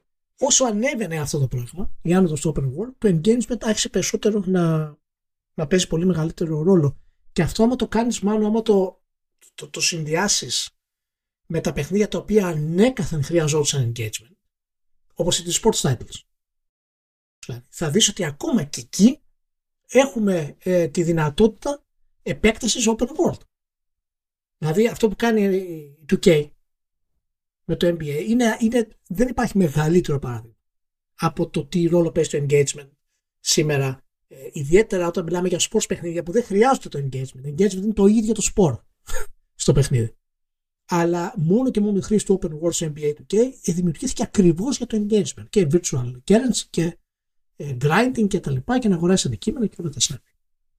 Οπότε νομίζω ότι είναι ένα πολύ δυνατό στοιχείο έχει να κάνει φυσικά με την άνοδο του open world και έχει να κάνει πάρα πολύ και με το γεγονός ότι είναι πολύ πιο εύκολο σήμερα συγκριτικά με παλαιότερα να δημιουργήσει ανοιχτά ε, παιχνίδια και να τα γεμίσεις. Ναι, γιατί πολλές, ε, μεγάλο μέρος της διαδικασίας πλέον ε, αυτοματοποιείται. Ενώ παλιότερα ήταν ε, πίκρα, χεράτο και έπρεπε να είσαι τεράστια εταιρεία για να υπάρχει ελπίδα να το κάνεις αυτό, ας πούμε. Εντάξει. Ναι. Πλέον έρχεται παιχνίδι, σκάει παιχνίδι open world και απελπίζομαι. Δεν έχει σημασία, είναι καλό, δεν είναι καλό. Μπορεί να είναι το καλύτερο όλων των εποχών. Είναι κατευθείαν. Ε, ε, φτάνω με τη μία σε ένα ελάχιστο επίπεδο κούρασης πριν καν μπω στο μενού. Ναι. Δηλαδή, εντάξει. Και είναι από τα προβλήματα τα οποία έχουμε γενικά θέμα όπως είμαστε και στο Assassin's Creed ε, και ακόμα και πριν στο Cyberpunk ε, δεν, που δεν έχουν φτιαχτεί μετά για το engagement όπως ένα Assassin's Creed ε, πλέον ε, είναι αναγκασμένο να γεμίσει όλο αυτό το κόσμο. Και είναι η κατάρα του, του μεγέθους που έχουμε να, ε, να αντιμετωπίσουμε αυτή τη στιγμή. Παιχνίδια ακόμα τα οποία θα ήταν πολύ καλύτερα να, να ήταν μικρότερα όπως είναι το Forbidden West χτύψω το μικρόφωνο όπως είναι το Forbidden West ή όπως είναι το, το Ragnarok ε, δεν θα χάναν τίποτα σε αξία αν ήταν 10 ώρες λιγότερο 5 ώρες λιγότερο όχι, απλά θα αφήνανε, θα ανοίγανε δρόμο, θα ανοίγανε τέλος πάντων μια περιθώριο για μια βλακώδη συζήτηση. Κατ' εμέ, ε, value for money. Πόσο πάει η ώρα διασκέδασης και δεν και λες. Ακριβώς. Οπότε, εντάξει, okay. οπότε για να το δούμε και από τη μεριά των developers και των publishers, ε, παίζουν ρόλο. Το τρίτο κομμάτι είναι αυτό που θέλω να πω, είναι ε, οι gamers. Και οι gamers σημερινοί, το value for money όπως το συλλαμβάνονται, είναι δεμένο με το engagement. Είναι δεμένο με το πόσο χρόνο μπορούν να περάσουν ε, σε, στον κόσμο ενός παιχνιδιού. Οπότε θα έχει πολύ ενδιαφέρον αυτή η γενιά να δούμε αν και τα first party της Sony ακολουθήσουν το ίδιο μοτίβο ε, του open world πλέον κανονικά. Θα έχει πολύ ενδιαφέρον να το δούμε αυτό. Μην ξεχνάμε ότι, ότι, και, ότι, ότι και το Elden Ring έγινε open world, έτσι. Που δεν χρειαζόταν καν. Εντάξει, βέβαια δεν έχει σχεδιαστεί το, το open world ώστε να είναι αγκαρία επειδή είναι open world. είναι, ναι, ναι. Γιατί ε, δεν έχουν και το μέγεθος να το κάνουν, αλλά τέλος πάντων. Okay. Βέβαια, αν παιδιά το value for money είναι το σημαντικότερο των πάντων, θα έπρεπε τα, τα puzzle games και τα, και τα roguelike, ας πούμε. Ακριβώς, Ε, μα, μαζί και τα αθλητικά ε, να δικαιολογούν όχι την ύπαρξή τους αλλά να δικαιολογούν όχι, ούτε καν τα 70 δολάρια 80 ευρώ θα έπρεπε να χρεώνονται κατοστάρικα γιατί είναι φοβερό value for money αλλά δεν λειτουργεί έτσι η πραγματικότητα και γι' αυτό δεν καταλαβαίνω και το, την αιμονή. Εντάξει, είναι συγκεκριμένη μερίδα που έχει αυτή την αιμονή. Πόσα δίνω, πόσες ώρες θα τραβιέμαι, λες και τέλος πάντων. Με αυτή τη λογική δεν έπρεπε κανένας να κάνει παιδιά. Γιατί άμα συνειδητοποιήσετε πόσο κοστίζει ένα παιδί και μέχρι να φτάσεις σε, στην κατάσταση της αυτονομίας, θα λέγαμε, ξέρω εγώ, never mind. Δεν χρειάζεται, ας πεθάνουμε όλοι. Α τελειώσει η ανθρωπότητα. Αλλά ναι, τέλος πάντων. Ε, και νομίζω ότι όλη αυτή η ιστορία στηρίζεται και διαιωνίζεται, κατ' εμέ τουλάχιστον, από. και να περάσω σε άλλο point, στη ρημάδα την, την αντιμπώ αυτή. Να την πω αρπιτζοποίηση των πάντων διότι όταν σε τραβάνε τόσες ώρες μέσα σε ένα παιχνίδι πρέπει να σου δίνουν και την εντύπωση ότι κάθε λίγο και λιγάκι ε, προοδεύει σε κάτι. Δεν έχει σημασία τι είναι αυτό και να σου δίνει την εντύπωση ότι προοδεύει σε κάτι. Και ε, γελάγαμε κάποτε που έβγαινε ξέρω εγώ τι ήταν νομίζω στο Far Cry 5 ήταν που την κάνανε αυτή την κουβέντα που έλεγε η Ubisoft ότι εντάξει είναι shooter αλλά ας το πούμε και RPG light γελάγαμε και τώρα δεν ξέρω πόσο εύκολο είναι να πέσει κάποιος σε αναγνωρίσιμη ας το πούμε, παραγωγή και να μην έχει leveling στο leveling και ιστορίες έμεσες, άμεσες και πειράζουμε αυτό, πειράζουμε εκείνο, πειράζουμε τ' άλλο. Παλεύουμε με το σκεπτικό το ότι πώς ξεκινάμε κάθε φορά να είμαστε άπαλοι με χαρακτήρα που είχαμε στο προηγούμενο παιχνίδι και ήταν τέτοιο. Και ολόκληρες ιστορίες. Και βλέπω κάτι, κάτι πράγματα περίεργα. Και το τελευταίο περίεργο που μου είχε μείνει ήταν τώρα στην περίπτωση του, του Ragnarok. Θεωρώ ότι το, το σύστημα εκεί πέρα, ενώ δεν δημιουργεί κάποιο πρόβλημα, πρόβλημα, αλλά το σύστημα, το, το, το κομμάτι που είναι πιο RPG ας πούμε, για μένα είναι broken τελείως. Και έχει μπει ας πούμε, δηλαδή κάποιος υπολόγισε μια φάση ότι θα κάνουμε staff με XP, μετά είδε ότι στην πορεία του παιχνιδιού ε, είναι πάρα πολύ εύκολο να μαζέψεις XP και σκέφτηκε έναν άλλο μηχανισμό για να σου πει ότι πώς θα τον εμποδίσουμε να χρησιμοποιήσει άμεσα τα XP που έχει μαζέψει. Θα το συνδέσουμε με κάτι άλλο. Ωραία. Και πόσο δύσκολο θα είναι να προχωρήσει αυτό το κάτι άλλο. Θα το κάνουμε ψηλό random. Θα πηγαίνει με το πόσο χτυπιέται ας πούμε σε side quest και ιστορίες. Και έτσι καταλήγεις που εγώ κάθομαι. Ούτως ή άλλως χτυπιάμαι σε side quest. Δεν είναι, δεν είναι ότι προσπάθησα να κάνω τα πάντα. Αλλά άμα έπεφτα πάνω σε side quest το έκανα. Το, το, ας το θέσουμε έτσι. Οπότε δεν πήγαινα έτσι γιούχου αγνώντας πράγματα. Ήταν αστείο. Κατέληξα σε κάποια φάση να έχω 70.000 XP και μέρος των skill trees κλειδωμένα και να μην μπορώ να τα ρίξω στα skills τότε γιατί έχω 70.000 XP. Γιατί μου επιτρέπεις ως παιχνίδι να έχω 70.000 XP. Για να αισθάνομαι ότι δεν ξέρω κι εγώ τι. Αλλά μετά να μου λες ότι never mind πρέπει να χτυπηθείς κι άλλο. Και τι μου προσφέρει αυτό τελικά στην εμπειρία του God of War. Τίποτα. Δημιουργεί κάποιο πρόβλημα; Not really. Αλλά τι ρόλο βαράει εκεί πέρα. Τέλος πάντων. Ε, ναι, η, κοίτα είναι και αυτό μέρος του, του engagement, έτσι. Δηλαδή, άμα το πάρουμε ε, αναλυτικά, ε, η αρπιτζοποίηση είναι ένας τρόπος για να μπορέσεις να είσαι ακόμα πιο συνδεδεμένος με το, με το χαρακτήρα σου. Και κοίτα να δεις, στη βάση του, εμένα δεν με ενοχλεί με την ιδέα ότι εξελίσσουμε μια κατηγορία. Δηλαδή, παιχνίδια τα οποία έχουν αυτή τη δυνατότητα ε, στο core κομμάτι τους. Παραδείγματος το Uncharted δεν μπορεί να την έχει. Αυτή τη δυνατότητα. Ε, ο, ο Nathan είναι ήδη super hero, ας πούμε. Δεν, έχει, δεν χρειάζεται να κάνεις κάτι άλλο. Αλλά ε, ένας ε, χαρακτήρας το κράτος, όπου χρησιμοποιεί πολύ διαφορετικά ε, αντικείμενα, ε, είναι μυθολογία. Τα τέρατα που χρησιμοποιεί είναι ξέρεις, άπειρα, ε, που αντιμετωπίζεις, συγγνώμη. Ε, υπάρχει εκεί σχεδιαστικό κενό να πεις, κοιτάξτε, δεν θα ήταν πιο ωραίο να, ο κράτος να έχει κάποια RPG skills για να αντιμετωπίσει κάποια τέρατα τα οποία είναι πολύ διαφορετικά από κάποια άλλα. Δηλαδή, στη θεωρία του έχει βάση κάτι το οποίο δεν υπάρχει, ας πούμε, στο Uncharted. Γιατί τι να δώσεις skill του Uncharted, να αντιμετωπίσεις τον ένα γκουν από τον άλλο γκουν. Όλοι human είναι αυτοί που αντιμετωπίσεις. Ε, εκεί ήταν και το λάθος του Tomb Raider. Εκείνη η αστασία με στο Tomb Raider. Σε αυτή τη γενιά.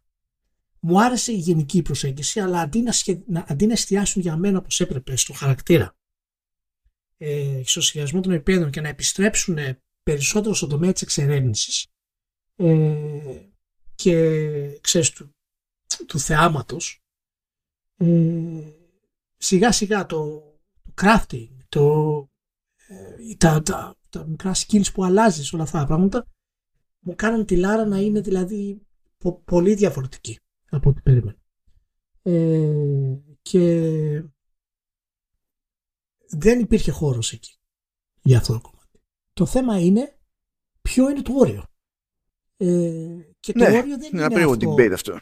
Ναι, και το όριο δεν είναι όπως λες αυτό το πράγμα. Δεν είναι το όριο θα έχω 600.000 skill points στο τέλος και θα έχω τέσσερα συστήματα από κάτω που δεν μπορώ να τα χρησιμοποιήσω ποτέ. Ε, και θα έχω 25 αντικείμενα και 420 διαφορετικά builds σε ένα παιχνίδι το οποίο δεν τα σηκώνει. Και αυτό είναι από τα προβλήματα τα οποία έχει το, ε, το God of War. Και το Forbidden West δεν είχε τόση έκταση στο χτίσιμο της, ε, της Το πρώτο παιχνίδι ήταν ok. Αυτά που έκανε δηλαδή ήταν σχετικά ok και τα upgrades και τα λοιπά. Αλλά ε, το, το, το, το, το Forbidden West έδωσε πολύ περισσότερο content αλλά δεν άφησε τόσο πολύ το RPG κομμάτι. Όσο θα περίμενα εγώ δηλαδή. Ε, και εκεί πάλι υπήρχε μια ανισορροπία. Δηλαδή αποφάσισε τι θες να κάνεις στο παιχνίδι σου. Άμα θες να έχει και content και να είναι RPG και να μην είναι πολύ RPG και να έχει περισσότερα αντικείμενα και να έχει περισσότερο loot. Δηλαδή αυτό είναι ένα από τα προβλήματα τα οποία έχουν η αποκλειστική της Sony αυτή τη στιγμή και ενώ δεν είμαι ιδιαίτερος φαν του, του Τσούσιμα ως παιχνιδιού ε, η απλοϊκότητα του σχεδιασμού του ήταν μια δροσερή ανάσα ας πούμε ναι. ε, στην όλη φάση. Ενώ έχει, κάποια, έχει φυσικά skills και τα λοιπά αλλά είναι συγκεκριμένα έχουν κάποια ιστορική σημασία και, και νόημα ε, και δεν διαλύεσαι από έναν κόσμο που είναι γεμάτος συνέχεια με χαζομάρες. Δηλαδή, ειδικά το Forbidden West είναι, είναι τρομερό αυτό το πράγμα. Και αυτό απορρεί φυσικά και από το engagement που έδειξες πριν, αλλά και το σύστημα του, του Light RPG. Επίσης, που είναι το ρημάδι το RP στο RPG, δηλαδή δεν ξέρω, ε, πρέπει να έχω αυτό το παράπονο 15 χρόνια. Ε, δηλαδή, δεν μπορεί το RP να είναι το, τα stats του, της πανοπλίας και, του, και των όπλων. Δεν μπορεί να είναι αυτό το RP. Δηλαδή, το, το RP υπονοεί ε, επιλογές με κάποιο κόστος. Του στυλ, αποκτώ ένα πλεονέκτημα εδώ και αυτό με κρατάει πίσω κάπου αλλού αλλά στα σοβαρά. Βέβαια αυτό πηγαίνει πακέτο και με άλλο σχεδιασμό σε όλο το παιχνίδι. Ναι μπράβο. Αλλά δεν είναι δικό μου πρόβλημα αυτό γιατί δεν τα βαφτίζω εγώ RPG αυτά. Άλλοι προσπαθούν να, τα, να βαφτίσουν RPG σε αυτή την περίπτωση. Δηλαδή έτσι όπως το έχουμε κάνει είναι σαν να βάζει κάπου jump και να λέει α τώρα είμαστε platformer ε, όχι. Δηλαδή ε, κοίτα, α, α, αυτό που είπα βασικά είναι ότι ξέρεις, είναι, είναι συνδυασμός και του engagement αλλά και του, ε, της RPGοποίησης και δεν νομίζω να το καταλήξουμε αυτό το κομμάτι. Το θέμα είναι ότι δεν, οι developers πρέπει να καταλάβουν ότι καλά δεν έχει και σημασία πλέον τώρα γιατί η κριτική έχει ξεφύγει είναι άλλο, δεν, δεν έχει κανένα νόημα.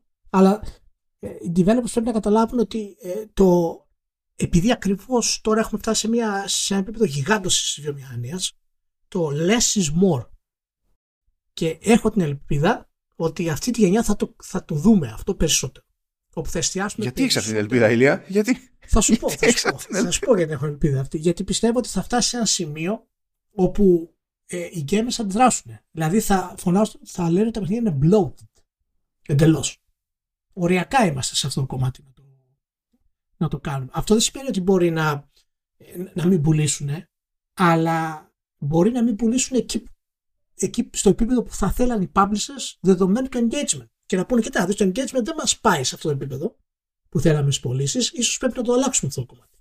Και ευελπιστώ πάρα πολύ κάποιες εταιρείες να μπορέσουν να επιστρέψουν σε, σε πιο καθαρό gameplay που να έχει να κάνει περισσότερο με έξυπνο σχεδιασμό, ε, με, με, με σκηνοθεσία πολύ καλή, ε, σε σκηνές, με ενδιαφέροντες εχθρούς και AI που είναι τα βασικά κομμάτια. Και να πούμε και κάτι άλλο τώρα σε αυτό, το χώσω εδώ πέρα, γιατί είναι και ο αιώνιος καημός μου, ότι η χρήση όλων αυτών των αμέτρητων νέων συστημάτων έχει να κάνει σε μεγάλο βαθμό από ότι, από ότι δεν μπορούμε να εξηγήσουμε. Α, ναι, ναι, εντάξει, κλασικό. Ναι.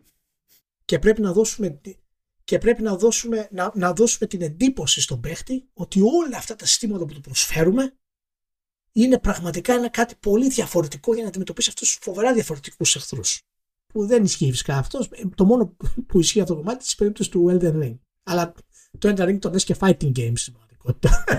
Οπότε ε, δεν ισχύουν. Όσα συστήματα και να έχεις ε, στο Witcher ή στο Forbidden West ή στο God of War, ε, μόνο στις απόλυτα ανώτερες δυσκολίες θα, θα σου χρησιμεύσουν. Γενικά δεν ξέρω γιατί δυσκολευόμαστε. Ε, κατ' εμέ, ε, στην ουσία ε, χτυπιόμαστε όλοι σε παιχνίδια που νομίζουμε ότι κατά βάση είναι RPG, αλλά στην πραγματικότητα είναι μασκαρεμένα action adventure. Και α, νομίζω ότι αυτό κάνει κακό ως action adventure από ένα σημείο και έπειτα, διότι α, σου πω, έχω πιάσει το, την πάρτη μου να νοσταλγεί την, την προηγούμενη εποχή του Zelda. Παίζοντας άσχετα παιχνίδια, έτσι. Και χωρίς αυτό να είναι σχόλιο για το Breath of the Wild, γιατί ε, είμαι super fan του Breath of the Wild. Δεν είναι αυτό το point. Αλλά μου έχει λείψει λίγο η, η, η, η λογική στην, στην εξέλιξη. Δηλαδή, σου έλεγε ρε παιδί μου ότι πας κάπου, κάνεις αυτά που είναι να κάνεις και σου πασάρω τελικά ένα καινούριο εργαλείο. Το οποίο εργαλείο σου δίνει το περιθώριο να πας στο, στον επόμενο προορισμό σου και να αρχίσεις να κάνεις πράγματα, να αντιμετωπίσεις προκλήσεις με διαφορετικούς τρόπους που προηγουμένως δεν ήταν δυνατοί και ενίοτε σε πιο πολύπλοκες περιπτώσεις παιχνιδιών γιατί δεν, το ζήτημα δεν είναι το εντοπίσει το Zelda ε, θα σου ανοίγανε στην ουσία δρόμους και σε, προηγούμενες, ε, σε προηγούμενους προορισμούς. Τώρα αυτό μπορεί να εκφραζόταν σε ένα παιχνίδι τύπου Metroidvania. Μπορεί να ήταν κάποιο πιο κλασικό ξέρω action adventure και, και τα λοιπά. Αυτό πάλι το σκεφτόμουν καθώς έπαιζα God of War, διότι το God of War έχει τέτοιου είδους στοιχεία. Ότι κάποια στιγμή φτάνουν στα χέρια σου εργαλεία που όντως σου ανοίγουν οι δρόμους και σε περιοχές που έχεις αφήσει πίσω, αλλά και σε αυτές που έρχονται. Και λες, ε, αυτό δεν είναι. Δηλαδή, αν αυτή ήταν η βασική σου ανταμοιβή σε τέλος πάντων ανταμοιβή ε, ε, και ένδειξη πρόοδου τέλος πάντων στη, στην πορεία δεν θα είχε μεγαλύτερο αντίκτυπο ακριβώς επειδή θα συνοδευόταν και από ένα άλλο δισεκατομμύριο μικροπράγματα. Και, αυ... και καταλαβαίνω ότι θα έχει και ένα κόστος από την άποψη ότι δεν θα έπεισε στον άλλον στη... στην ότι κάτσε και λίγο τσουπ, πήρες αυτό, τσουπ, πήρες το άλλο, τσουπ, πήρες το παράλληλο. Το καταλαβαίνω αυτό. αλλά υπάρχει και μια διαφορά στην ένταση πιστεύω. Δηλαδή κάτι χάνεις, κάτι, κάτι κερδίζεις και νομίζω ότι το έχουμε καταλήψει αυτό το, το μοτίβο και το συναντάμε πιο, πιο εύκολα πια σε πιο μικρές παράγωγες ή σε πράγματα από τύπου AAA, AA και δεν ξέρω αν το συναντούμε εκεί πέρα εκ πεπιθήσεως ή αν το συναντούμε επειδή πολύ απλά δεν είχαν το budget για να κάνουν αυτό που προσπαθούν να κάνουν όλοι οι άλλοι που είναι μεγαλύτεροι από αυτούς. Ναι. Ε, μπορεί να υπάρχουν πολλά τέτοια πραγματάκια και σίγουρα παίζουν τον ρόλο. Αλλά ε, παραμένει το πολύ σημαντικό κομμάτι κατά τη γνώμη μου ότι πρέπει οι developers να βρουν τρόπο ε, να αποφύγουν την παγίδα του συνεχόμενου engagement πλέον. Και από εκεί ξεκινάνε πάρα πολλά από τα προβλήματα και να, να πούμε και ένα θετικό για αυτό το κομμάτι, δεν ξέρω αν θα βγει θετικό, αλλά ίσως υπάρχει μια λύση στο semi-open world του Last of Us 2. Ε, κάπως έτσι, κάπως έτσι ήταν και το God of War, το, το Ragnarok. Και, καλά και το προηγούμενο βασικά.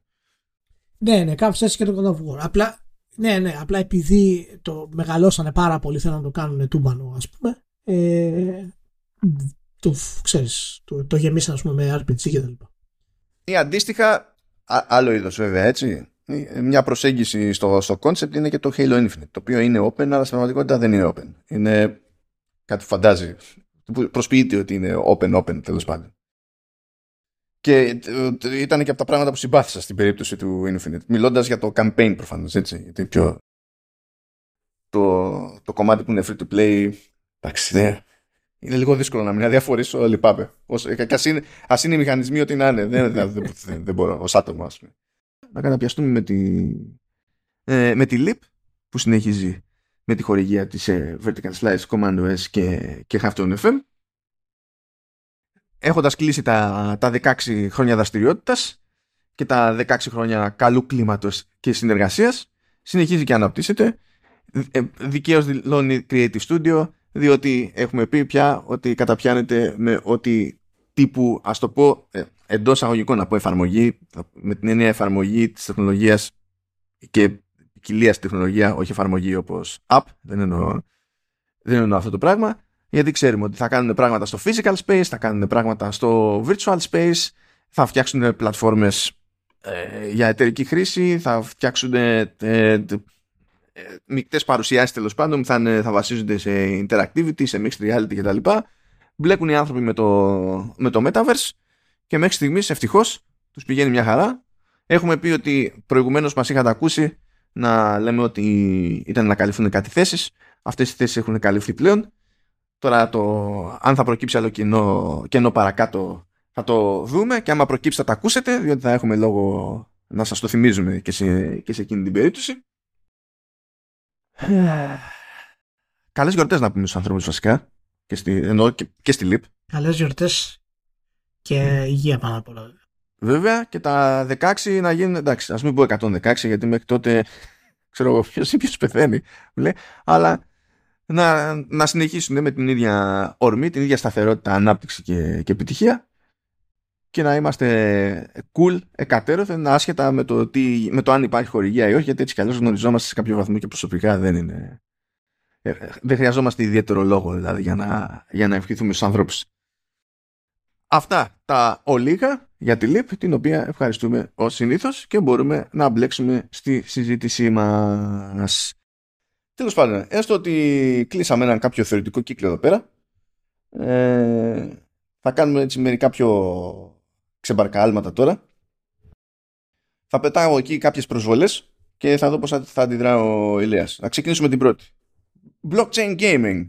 Ηλία. Ε, μάνο, είναι, μια πραγματικότητα. είναι μια πραγματικότητα. Και ετοιμάσου να, να, να τη δεχτείς. Τι να τη δεχτώ. Ε, εντάξει. Ετοιμάσου.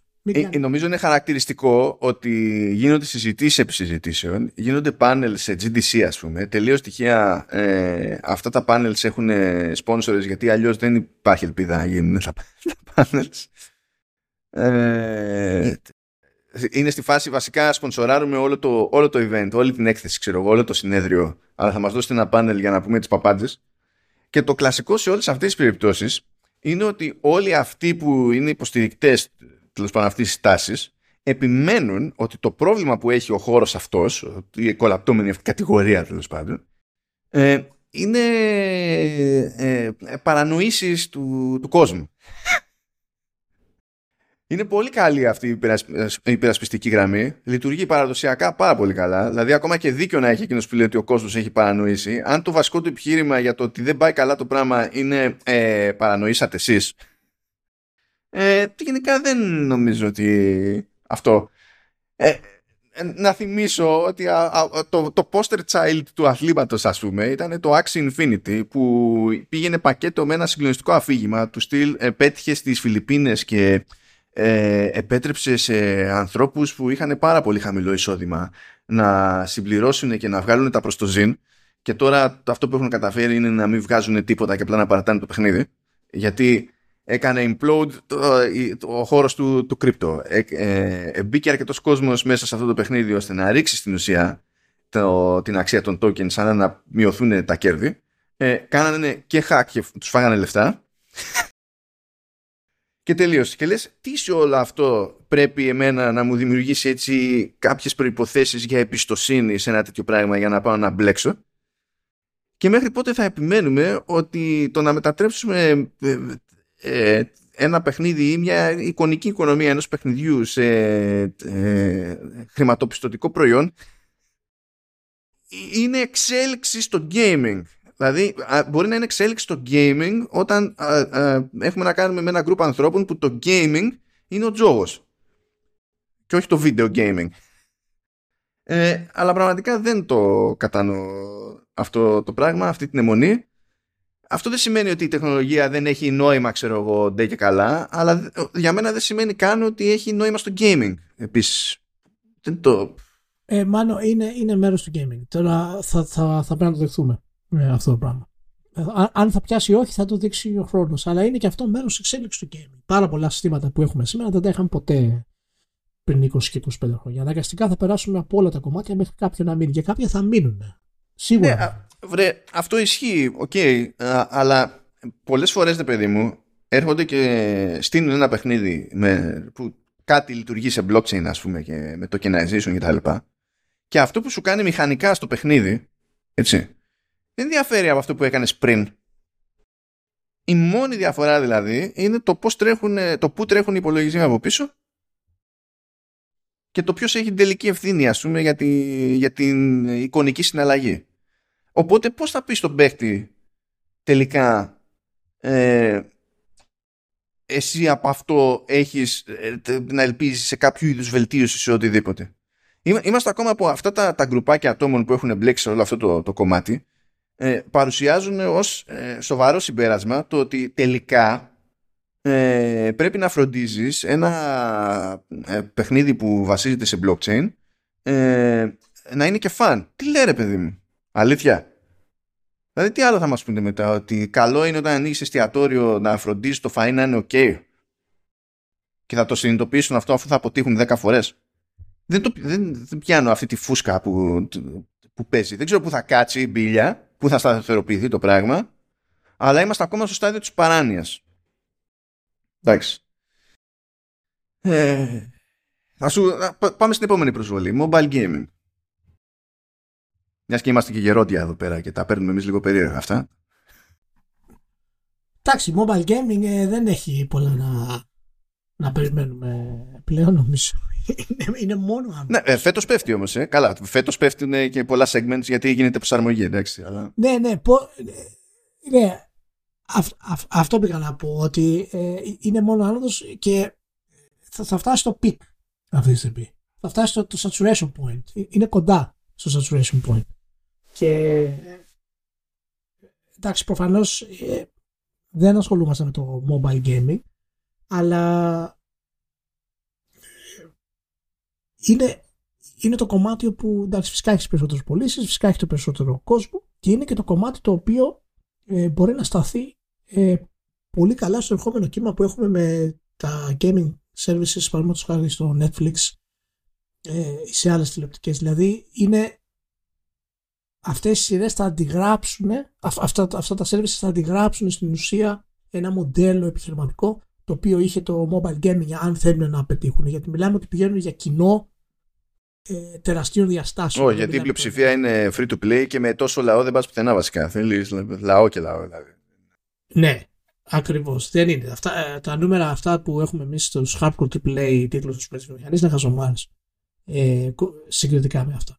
Οπότε ε, είναι εκεί που πάνε δηλαδή είναι αυτό το κομμάτι. Αλλά είμαι σίγουρος ότι θα υπάρξει κάποιος saturation point στο Αυτό που συνειδητοποιούν τώρα είναι ότι ε, ε, είναι low entry γιατί έχουν όλοι κινητό, ξέρω και κατεβάζουν κάτι που είναι τσάμπα σε πρώτη φάση για να ξεκινήσουν το παιχνίδι. Αλλά επειδή φυσικά κάπως πρέπει να βγει το χρήμα και το κατεβάζουν τσάμπα δεν σημαίνει πάρα πολλά πράγματα στο τευτέρι, στο τέλος. Ε, βασίζονται φυσικά στο monetization. Το monetization δεν θα πάει να σου ζητήσει 80 ευρώ για να πάρεις ένα παιχνίδι. Έτσι είναι τσουκουτσουκουμπόλ η φάση. Άρα συνήθως έχεις να κάνεις με συναλλαγές που από μόνες τους ξέχωρα είναι, χαμηλού, είναι χαμηλές, είναι μικρές συναλλαγές. OK, okay, ξέρω εγώ. Αλλά τώρα διαπιστώνουν ότι καθώς σφίξανε τα πράγματα, πρώτα απ' όλα βγήκε ο κόσμος έξω, μετά ήρθε ο πληθωρισμός, μετά γίνανε ακόμα, περισσότερο, ακόμα περισσότερα μαντάρα με το ενεργειακό της υπόθεσης, διότι μέσα σε όλα έχουμε μπόνου πόλεμο κτλ. Αυτό το ότι είναι εύκολο να μπεις στο, στο κομμάτι ως παίχτης, έτσι. Ε, λειτούργησε σε κάποιο βαθμό και λίγο boomerang, διότι ε, είναι επίσης και εύκολο να βγεις. Δηλαδή, απλά το παρατάσκρω. Ακριβώς επειδή για τους περισσότερους είναι μικρή επένδυση, δεν αισθάνονται ότι πήγανε και δώσανε ε, 70 και 80 ευρώ και σου λέει ε, τώρα θα το φάω. Όπως κάναμε εμείς όταν ήμασταν μικροί. Έπαιρνες στη χάση και στη φέξη γιατί ήταν ακριβό το άθλημα, ακόμα πιο ακριβό τότε από ότι είναι σήμερα στην πραγματικότητα. Ε, δεν έπαιρνες 5-5 τα παιχνίδια και έλεγες τώρα αυτό που το έχω, φυσικά θα καθίσω και θα το διαλύσω. Σαν να μην υπάρχει αύριο. Θα το παίζω ξανά και ξανά στο φλαμμένο. Αυτό. Εντάξει. Τέλος πάντων, θα δούμε και εδώ πέρα πώς θα πάει. Δεν ξέρω αν έχεις κάποια parting words τώρα που κλείνει το έτος ας πούμε για, τα, για τις ανησυχίες περί consolidation να πετάξουμε άλλη μια βρισιά εκεί πέρα. Δεν ξέρω. εντάξει, το consolidation θα το δούμε που πάει. θα δούμε. Ε, ε, εντάξει, έχουμε ξαναπεί ότι πρέπει να προσέχουμε πότε λέμε ότι γίνεται κάτι. Πριν δύο χρόνια είχαμε πει εμείς στις πρώτες ενδείξεις που λέει ο κόσμος και τα λοιπά, ότι consolidation για τέτοια και είχαμε πει ότι δεν υπάρχει πρόβλημα με το consolidation, δεν υπάρχει θέμα, μην ανησυχείτε κτλ. Ε, τώρα είναι η πρώτη φορά που υπάρχει δυνατότητα και πιθανότητα της βιομηχανίας να γίνει πιο consolidated, το οποίο θα γίνει ούτως ή άλλως. Η διαφορά ποια είναι ότι η βιομηχανία μας είναι τόσο πολύ πιο υγιής που ε, οι εταιρείες που είναι στο κεφάλι και θα είναι στο κεφάλι, 5, 6, 7 εταιρείες παραδείγματος χάρη, ε, δεν θα έχουν κανένα οικονομικό αποτέλεσμα εάν σταματήσουν την ε, ποικιλία των video games. Δηλαδή, εάν νομίσουν το μοντέλο του κινηματογράφου που έγινε consolidated εκεί όσο δεν πήγαινε άλλο, είναι στην ουσία να βγάζουμε όλοι ε, AAA παιχνίδια, αυτό θα είναι καταστροφή για όλους. Δεν υπάρχει περίπτωση κανένας και δεν υπάρχουν επιχειρηματίες που είναι σε αυτό το επίπεδο που πιστεύουν. Γι' αυτό και βλέπεις εταιρείες όπως είναι η Tesla, παραδείγματος χάρη, που αγοράζει ε, ποσοστά από εταιρείες. Δεν γουστάρουν να ασχοληθούν με το κομμάτι αυτό. Και αυτές οι πολύ μεγάλες εταιρείες είναι και αυτές μόνο που θα καταλήξουν να κάνουν τελικά το μεγάλο consolidate. Έτσι. Και όταν, όταν μιλάω για μεγάλο consolidate, μιλάω και ακόμα και για επίπεδο Sony και Nintendo. Αν όχι, φυσικά δεν μιλάω για εξαγορά, αλλά συμφωνία μεγαλύτερη ε, και πιο συγκεκριμένη δεν μου φαίνεται απίθανο αυτό το κομμάτι. Ε, φυσικά αυτό δεν, δεν μιλάμε για τώρα αυτή τη γενιά, έτσι. Εξαρτάται πώς θα πάει και, και η βιομηχανία. Καλά, αυτό είναι, είναι long game γενικά, εντάξει. Ναι. ναι, ναι. Αλλά consolidation γενικά με την ιδέα του ε, αγόρασε η εταιρεία η Sony, την Punchy και η Microsoft Blizzard, ας πούμε, δεν, δεν στέκει σαν, σαν επιχείρημα αυτό το κομμάτι. Το consolidation στέκει σε επιχείρημα σε πολύ μεγαλύτερο επίπεδο από αυτό, το οποίο θα γίνει εν τέλει.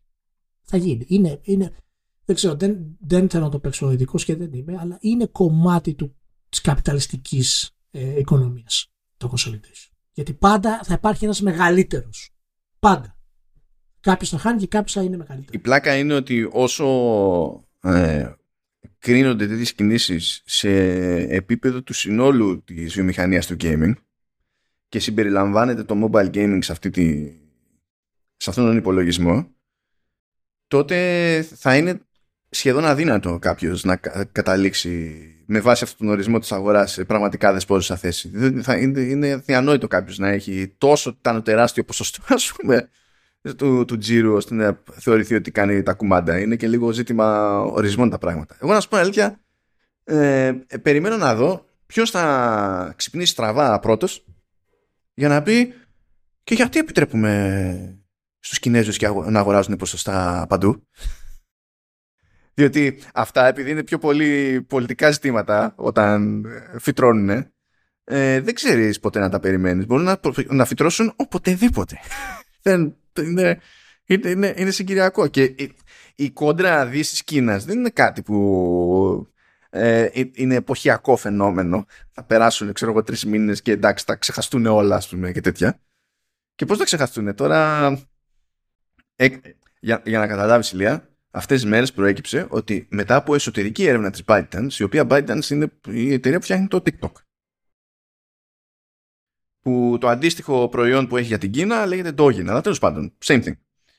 Ε, έκανε εσωτερική έρευνα η ByteDance που για να κάνει τον κόπο τέλος πάντων τον, τον έκανε επειδή η εναλλακτική θα ήταν χειρότερη προφανέστατα ε, και διαπίστωσε ότι τέσσερις υπάλληλοι της ε, είχαν όντως μπει στη διαδικασία να παρακολουθούν ε, συγκεκριμένους Αμερικανούς δημοσιογράφους. Και το δήλωσε η Biden ότι όντως ε, το διαπίστωσε αυτό και τώρα τους απολύουμε. ε, όπως, όπως αντιλαμβάνεσαι Ηλία, έτσι, η ταχύτητα με την οποία προσπαθεί πλέον το, η Αμερικανική κυβέρνηση να, να κόψει το TikTok από διάφορες μπάντες είναι ηλικιώδης. Δηλαδή ξεκινάνε πρώτα με την απαγόρευση σε κρατικούς λειτουργούς και κρατικές υπηρεσίες να έχουν στα τηλέφωνά τους το TikTok. Ξεκινάνε από αυτό έτσι που θα το πάνε πρώτα. Ε, επειδή παίζουν αυτές τι κόντρες, ε, ακόμα και αν εμείς μπορούμε να πούμε ότι και καλά στην Ευρώπη μπορεί να είμαστε λίγο πιο γιούχου, δεν μπορείς να μείνεις ανεπηρέαστος. Δεν, δεν, δεν, δεν, είναι, δεν υπάρχει επιλογή να μείνεις ε, γενικά ανεπηρέαστος από παιχνίδια σε, τέτοιο, σε τέτοια κλίμακα. Τέλος πάντων. Και περιμένω να δω ποιος θα τυλτάρει πρώτα με τρόπο τέτοιο που να επηρεάσει και το κομμάτι του gaming. Εκεί θα γελάνε και οι πέτρες. But anyway. Um, Ωραία, και φτάνουμε στο τελευταίο κομματάκι. Κάτσε, κάτσε, κάτσε. Σου έχω, σου έχω δύο, δύο γρήγορα. Σου έχω δύο γρήγορα. Πες μου, Όντως αυτό είναι γρήγορο, γιατί τεχνικός είναι ανούσιο, απλά το, το, έχω για τυράκι εδώ πέρα. Ε, ποια η γνώμη σου για το Ray Tracing τώρα που έχουμε δύο χρόνια τουλάχιστον σε πιο μα, μαζικά προϊόντα. Πόσο μέσα πέσαμε όταν το συζητούσαμε προηγουμένως, ε, δεν ξέρω. Είναι αυτό το οποίο είναι, είναι 100% έχουμε πέσει μέσα στην όλη διαδικασία και είναι ε, ε, εγώ στεναχωριέμαι λίγο γιατί θα το δούμε το ray tracing στις κονσόλες σε πολύ συγκεκριμένους τίτλους. Ε, φυσικά σε απίστευτα first party τίτλους οι οποίοι θα έχουν τρομερό optimization για να μπορέσει να το παίξεις το παιχνίδι. Αλλά γενικά ε, δεν είμαστε στη γενιά της κονσόλας όπου μπορούμε να απολαύσουμε 4K60 ray tracing. Όσοι το λέγανε αυτό από τότε είναι, έχουν δει ότι ε, πρέπει να πιο, πιο πολύ να μασάνε παρά να μιλάνε. Ε, και ναι. δεν έχουμε ούτε 4K60 χωρίς Ray Tracing. Έτσι, δηλαδή και αυτό το είχαμε πει, ότι είναι variable ε, το frame rate και τα DLSS και όλα τα συναφή. Λοιπόν, ούτε 4K6 είναι πολύ δύσκολο να έχεις ακόμα στα, στα παιχνίδια. Λοιπόν, οπότε μετά από χρόνια θα δούμε 4K60 σε πολύ ποιοτικούς τίτλους επίπεδο και από την επόμενη γενιά θα δούμε πραγματικά ε, και ray tracing στις, ε, ε, στις κονσόλες σε αναλύσεις οι οποίες θα είναι 1440p 4 και το 1440p θα παίξει ακόμα ως, ως, ως ε, ανάλυση η οποία ξέρεις παίζει σε real time ε, και πέφτει ας πούμε από το 4K και τα λοιπά. Αλλά γενικά όταν το παιχνίδι έχει χτιστεί για ray tracing και έχεις την ικανότητα να το τρέξεις ναι, ναι, αυτό ισχύει. Δεν το αμφισβητεί κανένας, πιστεύω. Ε, παράδειγμα για όσους δεν το έχουν, για όσους δεν το έχουν δει, εάν δείτε, μπείτε βίντεο του Cyberpunk, το οποίο ανέβηκε πρόσφατα ε, σε 4K με τη 4090, σε full ray tracing με το next gen update φυσικά, γιατί είχαν και κάποιες... Ε, Αλλά και με DLSS, ε, γιατί αλλιώς καταραίει, δεν τρέχει, τρέχει 20 frames, ξέρω. Ναι, ναι, ναι. Ναι, ναι, ναι. ναι. Ακόμα, α, ακόμα και με το DLSS είναι πραγματικά το ray tracing είναι ανεπανάληπτο. Δηλαδή σου, σου κόβεται η ανάσα. Και ακριβώς επειδή έχει και αυτή ε, με ray tracing ας πούμε στο, στο σχεδιασμό του ε, και η CD Projekt είναι γνωστή για αυτό το κομμάτι. Δηλαδή μπορεί τεχνικά να έχει θέματα αλλά η, τα παιχνίδια της μένουν στο χρόνο. Ακόμα και το, το Witcher το 2 το βάλεις τώρα από θέμα γραφικών είναι πλέον. Ε, οπότε αυτό πιστεύω για το Ray Tracing και πιστεύω πραγματικά, ε, εγώ θέλω πάρα πολύ να το δούμε ε, σε παιχνίδια γιατί πραγματικά αλλάζει, όταν το κάνεις και καλά, αλλάζει πάρα πολύ το, ε, το σκηνικό. Ωραία. Και Steam Deck, hot or cold; Ε, irrelevant. Δεν, δεν, δεν επηρεάζει τίποτα. Το, το, το Steam Deck είναι σαν ένα accessory. Το οποίο μπορεί να πουλήσεις. Γιατί συμφωνούμε, γιατί συμφωνούμε, ρε Ηλία; Γιατί συμφωνούμε θα προκαλέσουμε τα πλήθη τώρα εδώ πέρα; Γιατί υπάρχει αυτό το πράγμα; Γιατί, ναι, τι είπες ρε για το Apple Watch του PC Gaming; Δηλαδή, δεν, εντάξει. Ποιο; Ε, του στείλω ότι, πώς να σου πω, δεν παίρνεις δεν παίρνεις Apple Watch άμα δεν έχεις iPhone. Είναι, απλά λες τι κάνω εγώ εδώ πέρα, ας πούμε. Δεν έχει κανένα νόημα. Είδε, το αντίστοιχα το Steam Deck έχει νόημα μόνο αν κοιτάζεις τη συλλογή από τα άπειρα παιχνίδια που έχεις στο PC σου και λες, τα έχω που τα έχω. Μήπως να πάρω και ένα άλλο μηχάνημα ώστε να μην παίζω το backlog ούτε on the go. Κάπως έτσι. Αλλά τέλος πάντων. Ναι, Προφανώς τώρα το, το, το, κάνω πολύ απλό όλο αυτό το. Ναι. Δεν είναι έτσι ακριβώς, αλλά λέμε έτσι. Απλά βλέπω τέτοιο, βλέπω μια, ένα μόνιμο έτσι hype στη, σχετικά με το, με το Steam Deck και βλέπω και από συζητήσεις που έχω κάνει ρε παιδί μου ότι υπάρχει ένας κάποιος ε, ενθουσιασμός που πηγαίνει πακέτο και ε, είμαι ακόμη σε προσωπικό επίπεδο στη, στην απορία. Επίσης ξέρω ότι έχω τάξει ότι θα γίνω πιο συγκεκριμένος ως προς αυτό κάποια στιγμή ε, ελπίζω τώρα στην ανάπαυλα από τη ηχογραφή αυτό να σημαίνει ότι θα έχω το mental capacity να γίνω πιο συγκεκριμένος προς αυτό. Αλλά θα δούμε. Τέλος πάντων.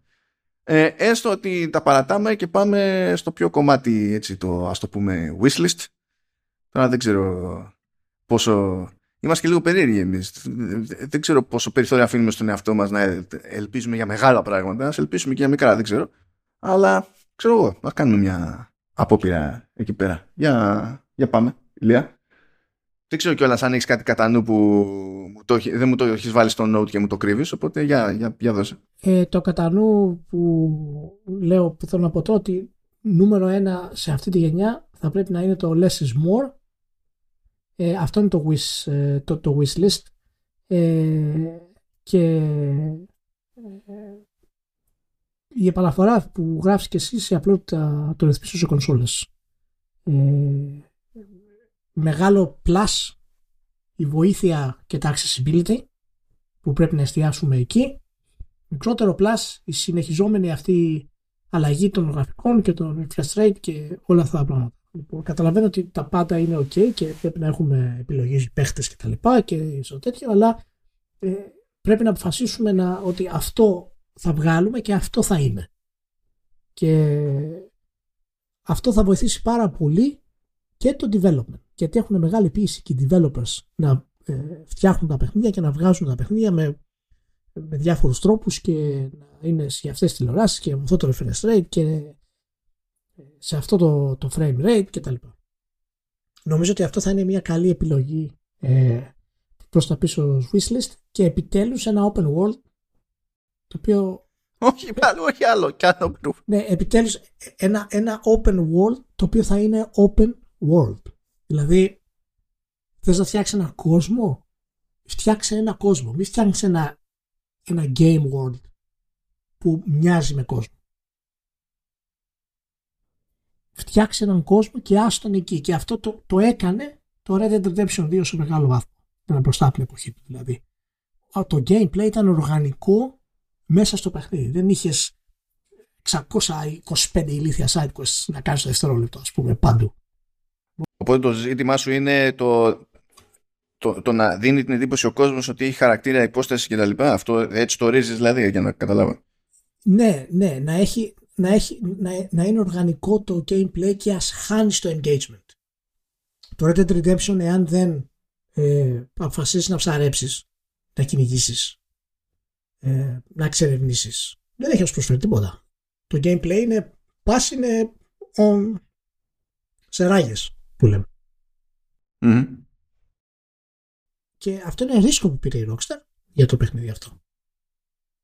Και της βγήκε. Ε, κάτι Και ο κόσμος, και αυτό ο κόσμος του Red Redemption μοιάζει τόσο ε, φυσικός, ότι είναι ένα μέρος που κατοικεί κόσμος εκεί και το πέτυχε, το ξεκίνησε αυτό το πράγμα πάρα πολύ το Witcher 3.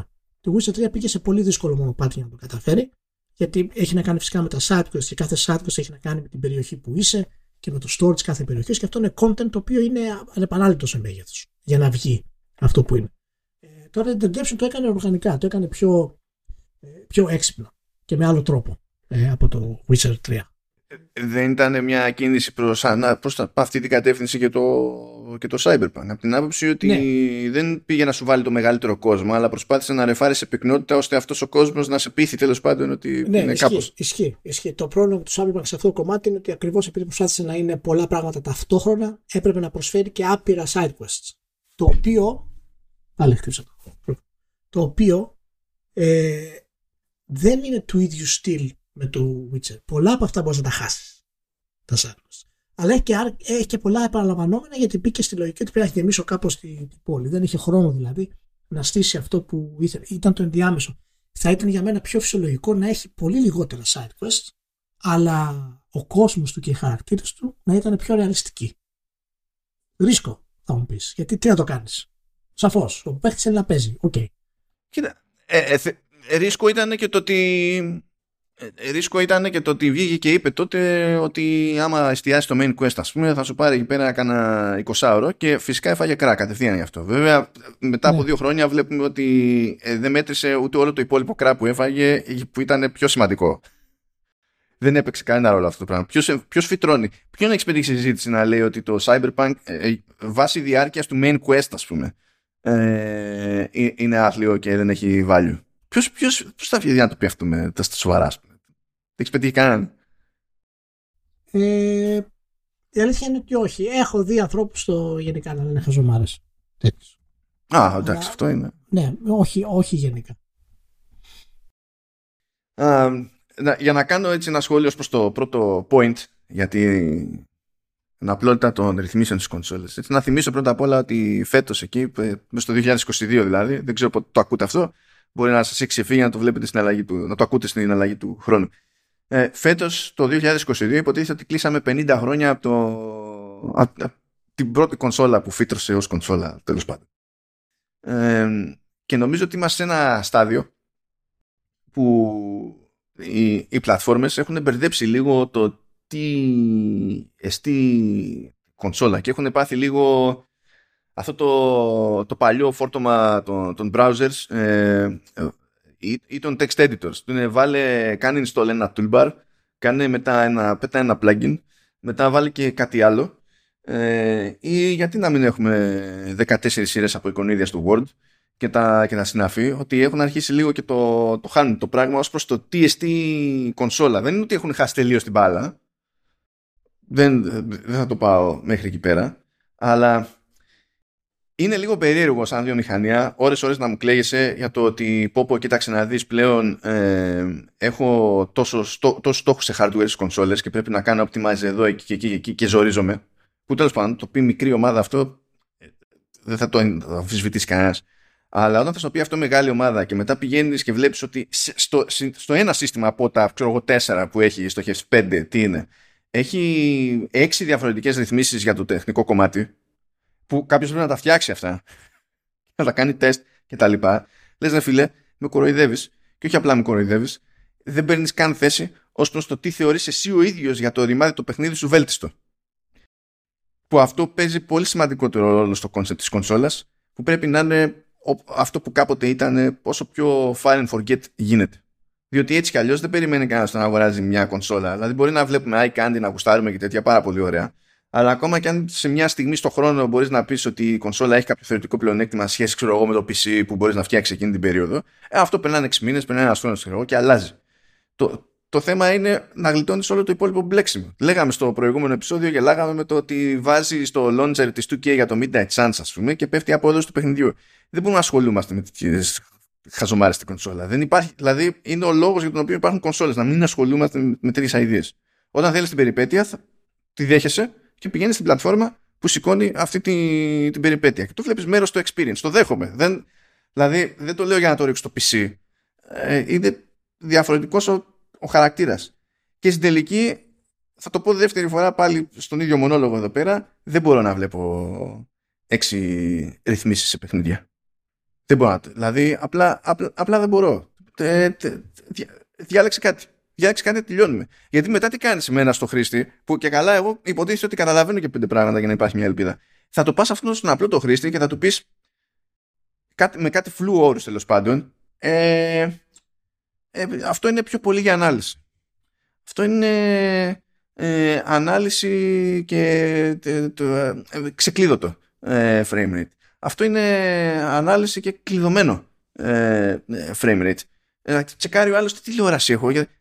Ποιος θα κοιτά, ποιος από τους απλούς χρήστες; Δεν, δεν... Όχι, όχι. Δηλαδή, έχουμε φτάσει σε ένα σημείο που είναι πολύ πιθανό πλέον ο χρήστης να έχει καταλήξει σε μία αρρύθμιση, ας πούμε, για το τεχνικό του παιχνιδιού, που απλά του κάνει ζημιά. Δηλαδή, του χειροτερεύει την κατάσταση και δεν έχει ιδέα. Και δεν πρόκειται ξαφνικά να το μάθει αυτό το πράγμα. Δηλαδή, πρέπει να το, το έχεις εκεί, έτοιμο, τέλος, γεια. Τελειώνουμε με αυτήν την ιδέα.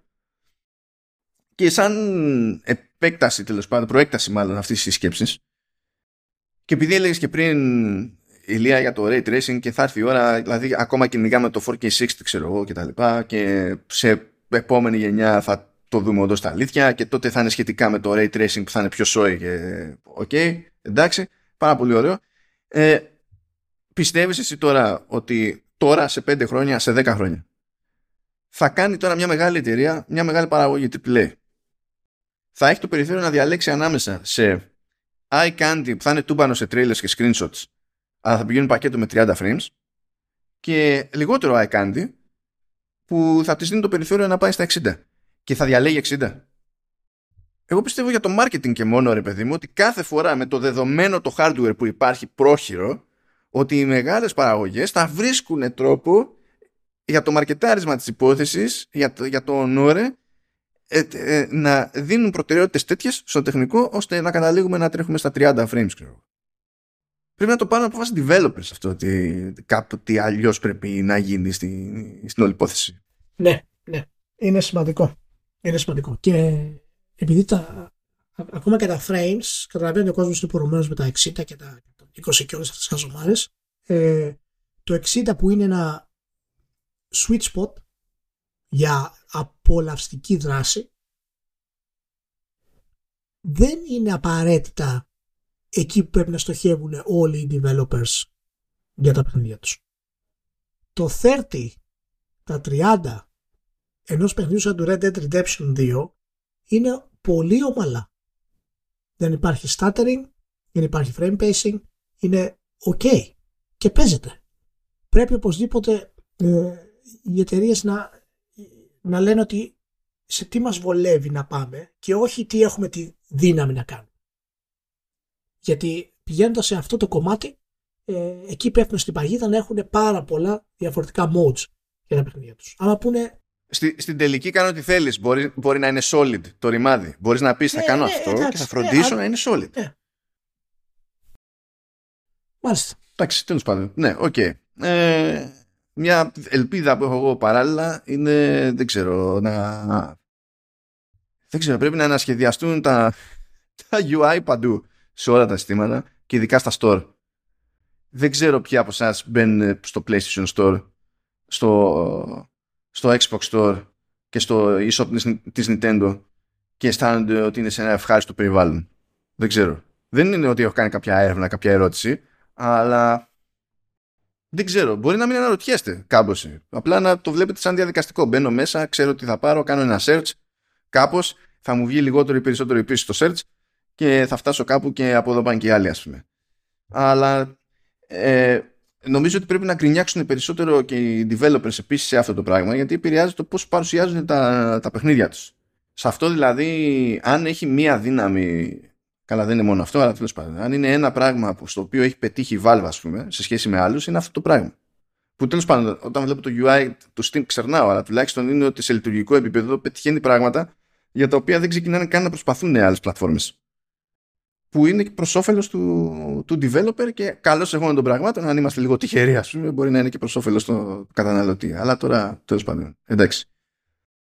Και για να πούμε ότι ψιλοκλίνω εγώ με τις δικές μου τις ευχές, ε, πιο πολύ με βάση όσα βλέπω από τη Sony μεριά, η αλήθεια είναι, ε, δεν ξέρω, ε, θέλω οι μεγάλοι ε, να μην θεωρούν αυτονόητο ότι όλα πρέπει να είναι AAA.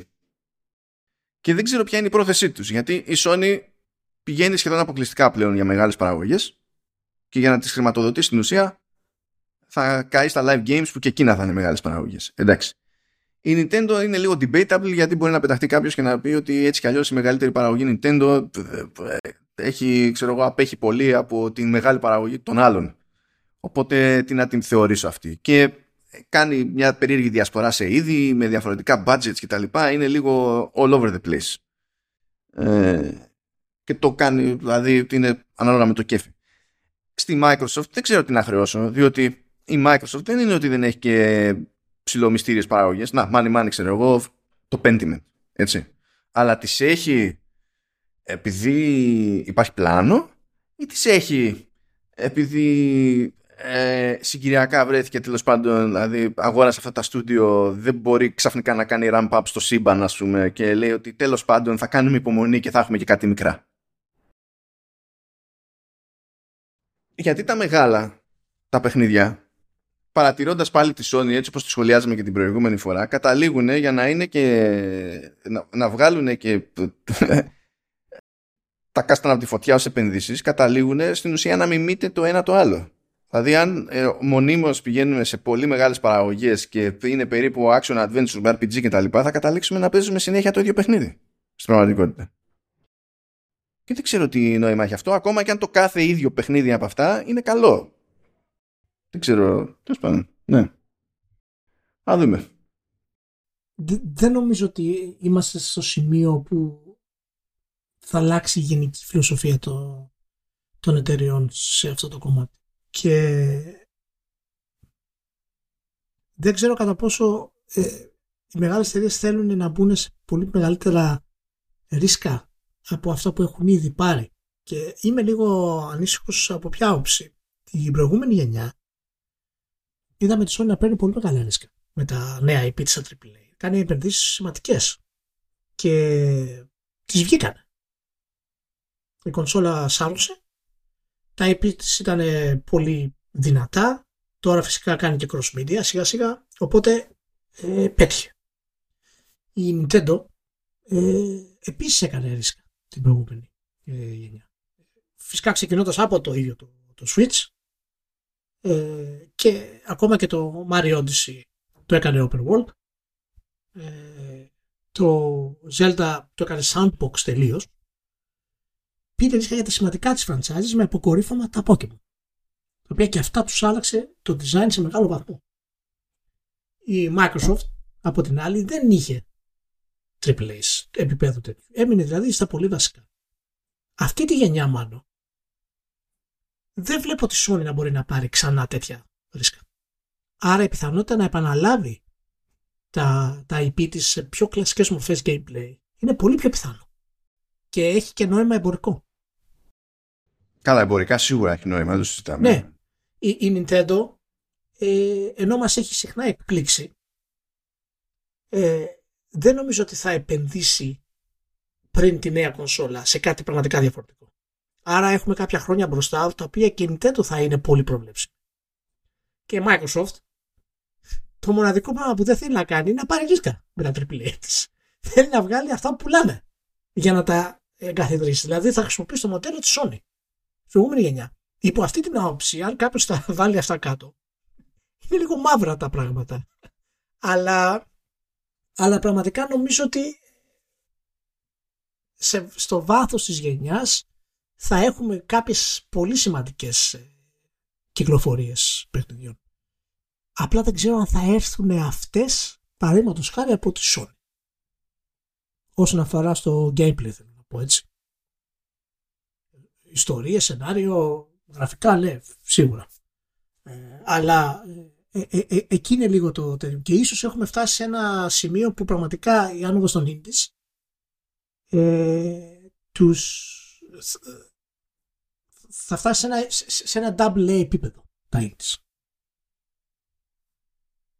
αυτό από τη μία με indies και νομίζω ότι δίνει και ένα κάποιο αέρα στους πιο τέλος πάντων και, και στους λοιπούς publishers που έχουν μείνει που παραμένουν να μην είναι δεμένοι με μια πλατφόρμα δηλαδή δεν έχουν αγοραστεί ας πούμε αλλά και τους πιο μετριοπαθείς publishers πάλι που δεν είναι προφανή στόχοι ας πούμε ή δεν θέλουν να, να απολυθούν ότι έχουν ένα περιθώριο σαν γενικότερο έτσι, κομμάτι της αγοράς να ε, δώσουν ένα χαρακτήρα στην πάρτη τους τέλος πάντων δοκιμάζοντας μερικά πράγματα παραπάνω ακριβώς επειδή δεν έχουν να φοβηθούν ε, το ρίσκο που έχει η business ενός μεγάλου τέλος πάντων που ακόμα και να μην υπάρχει ρίσκο άμα φτάσεις σε ένα μέγεθος χ ας πούμε ε, πολύ απλά δεν μπαίνεις σε ένα segment αν δεν ξέρεις ότι ε, έχεις ελπίδα να βγάλεις τουλάχιστον τόσα δεν έχει σημασία να μπορείς να το κάνεις, να φτιάξεις το προϊόν, ας πούμε. Θα πεις, δεν με ενδιαφέρει το segment.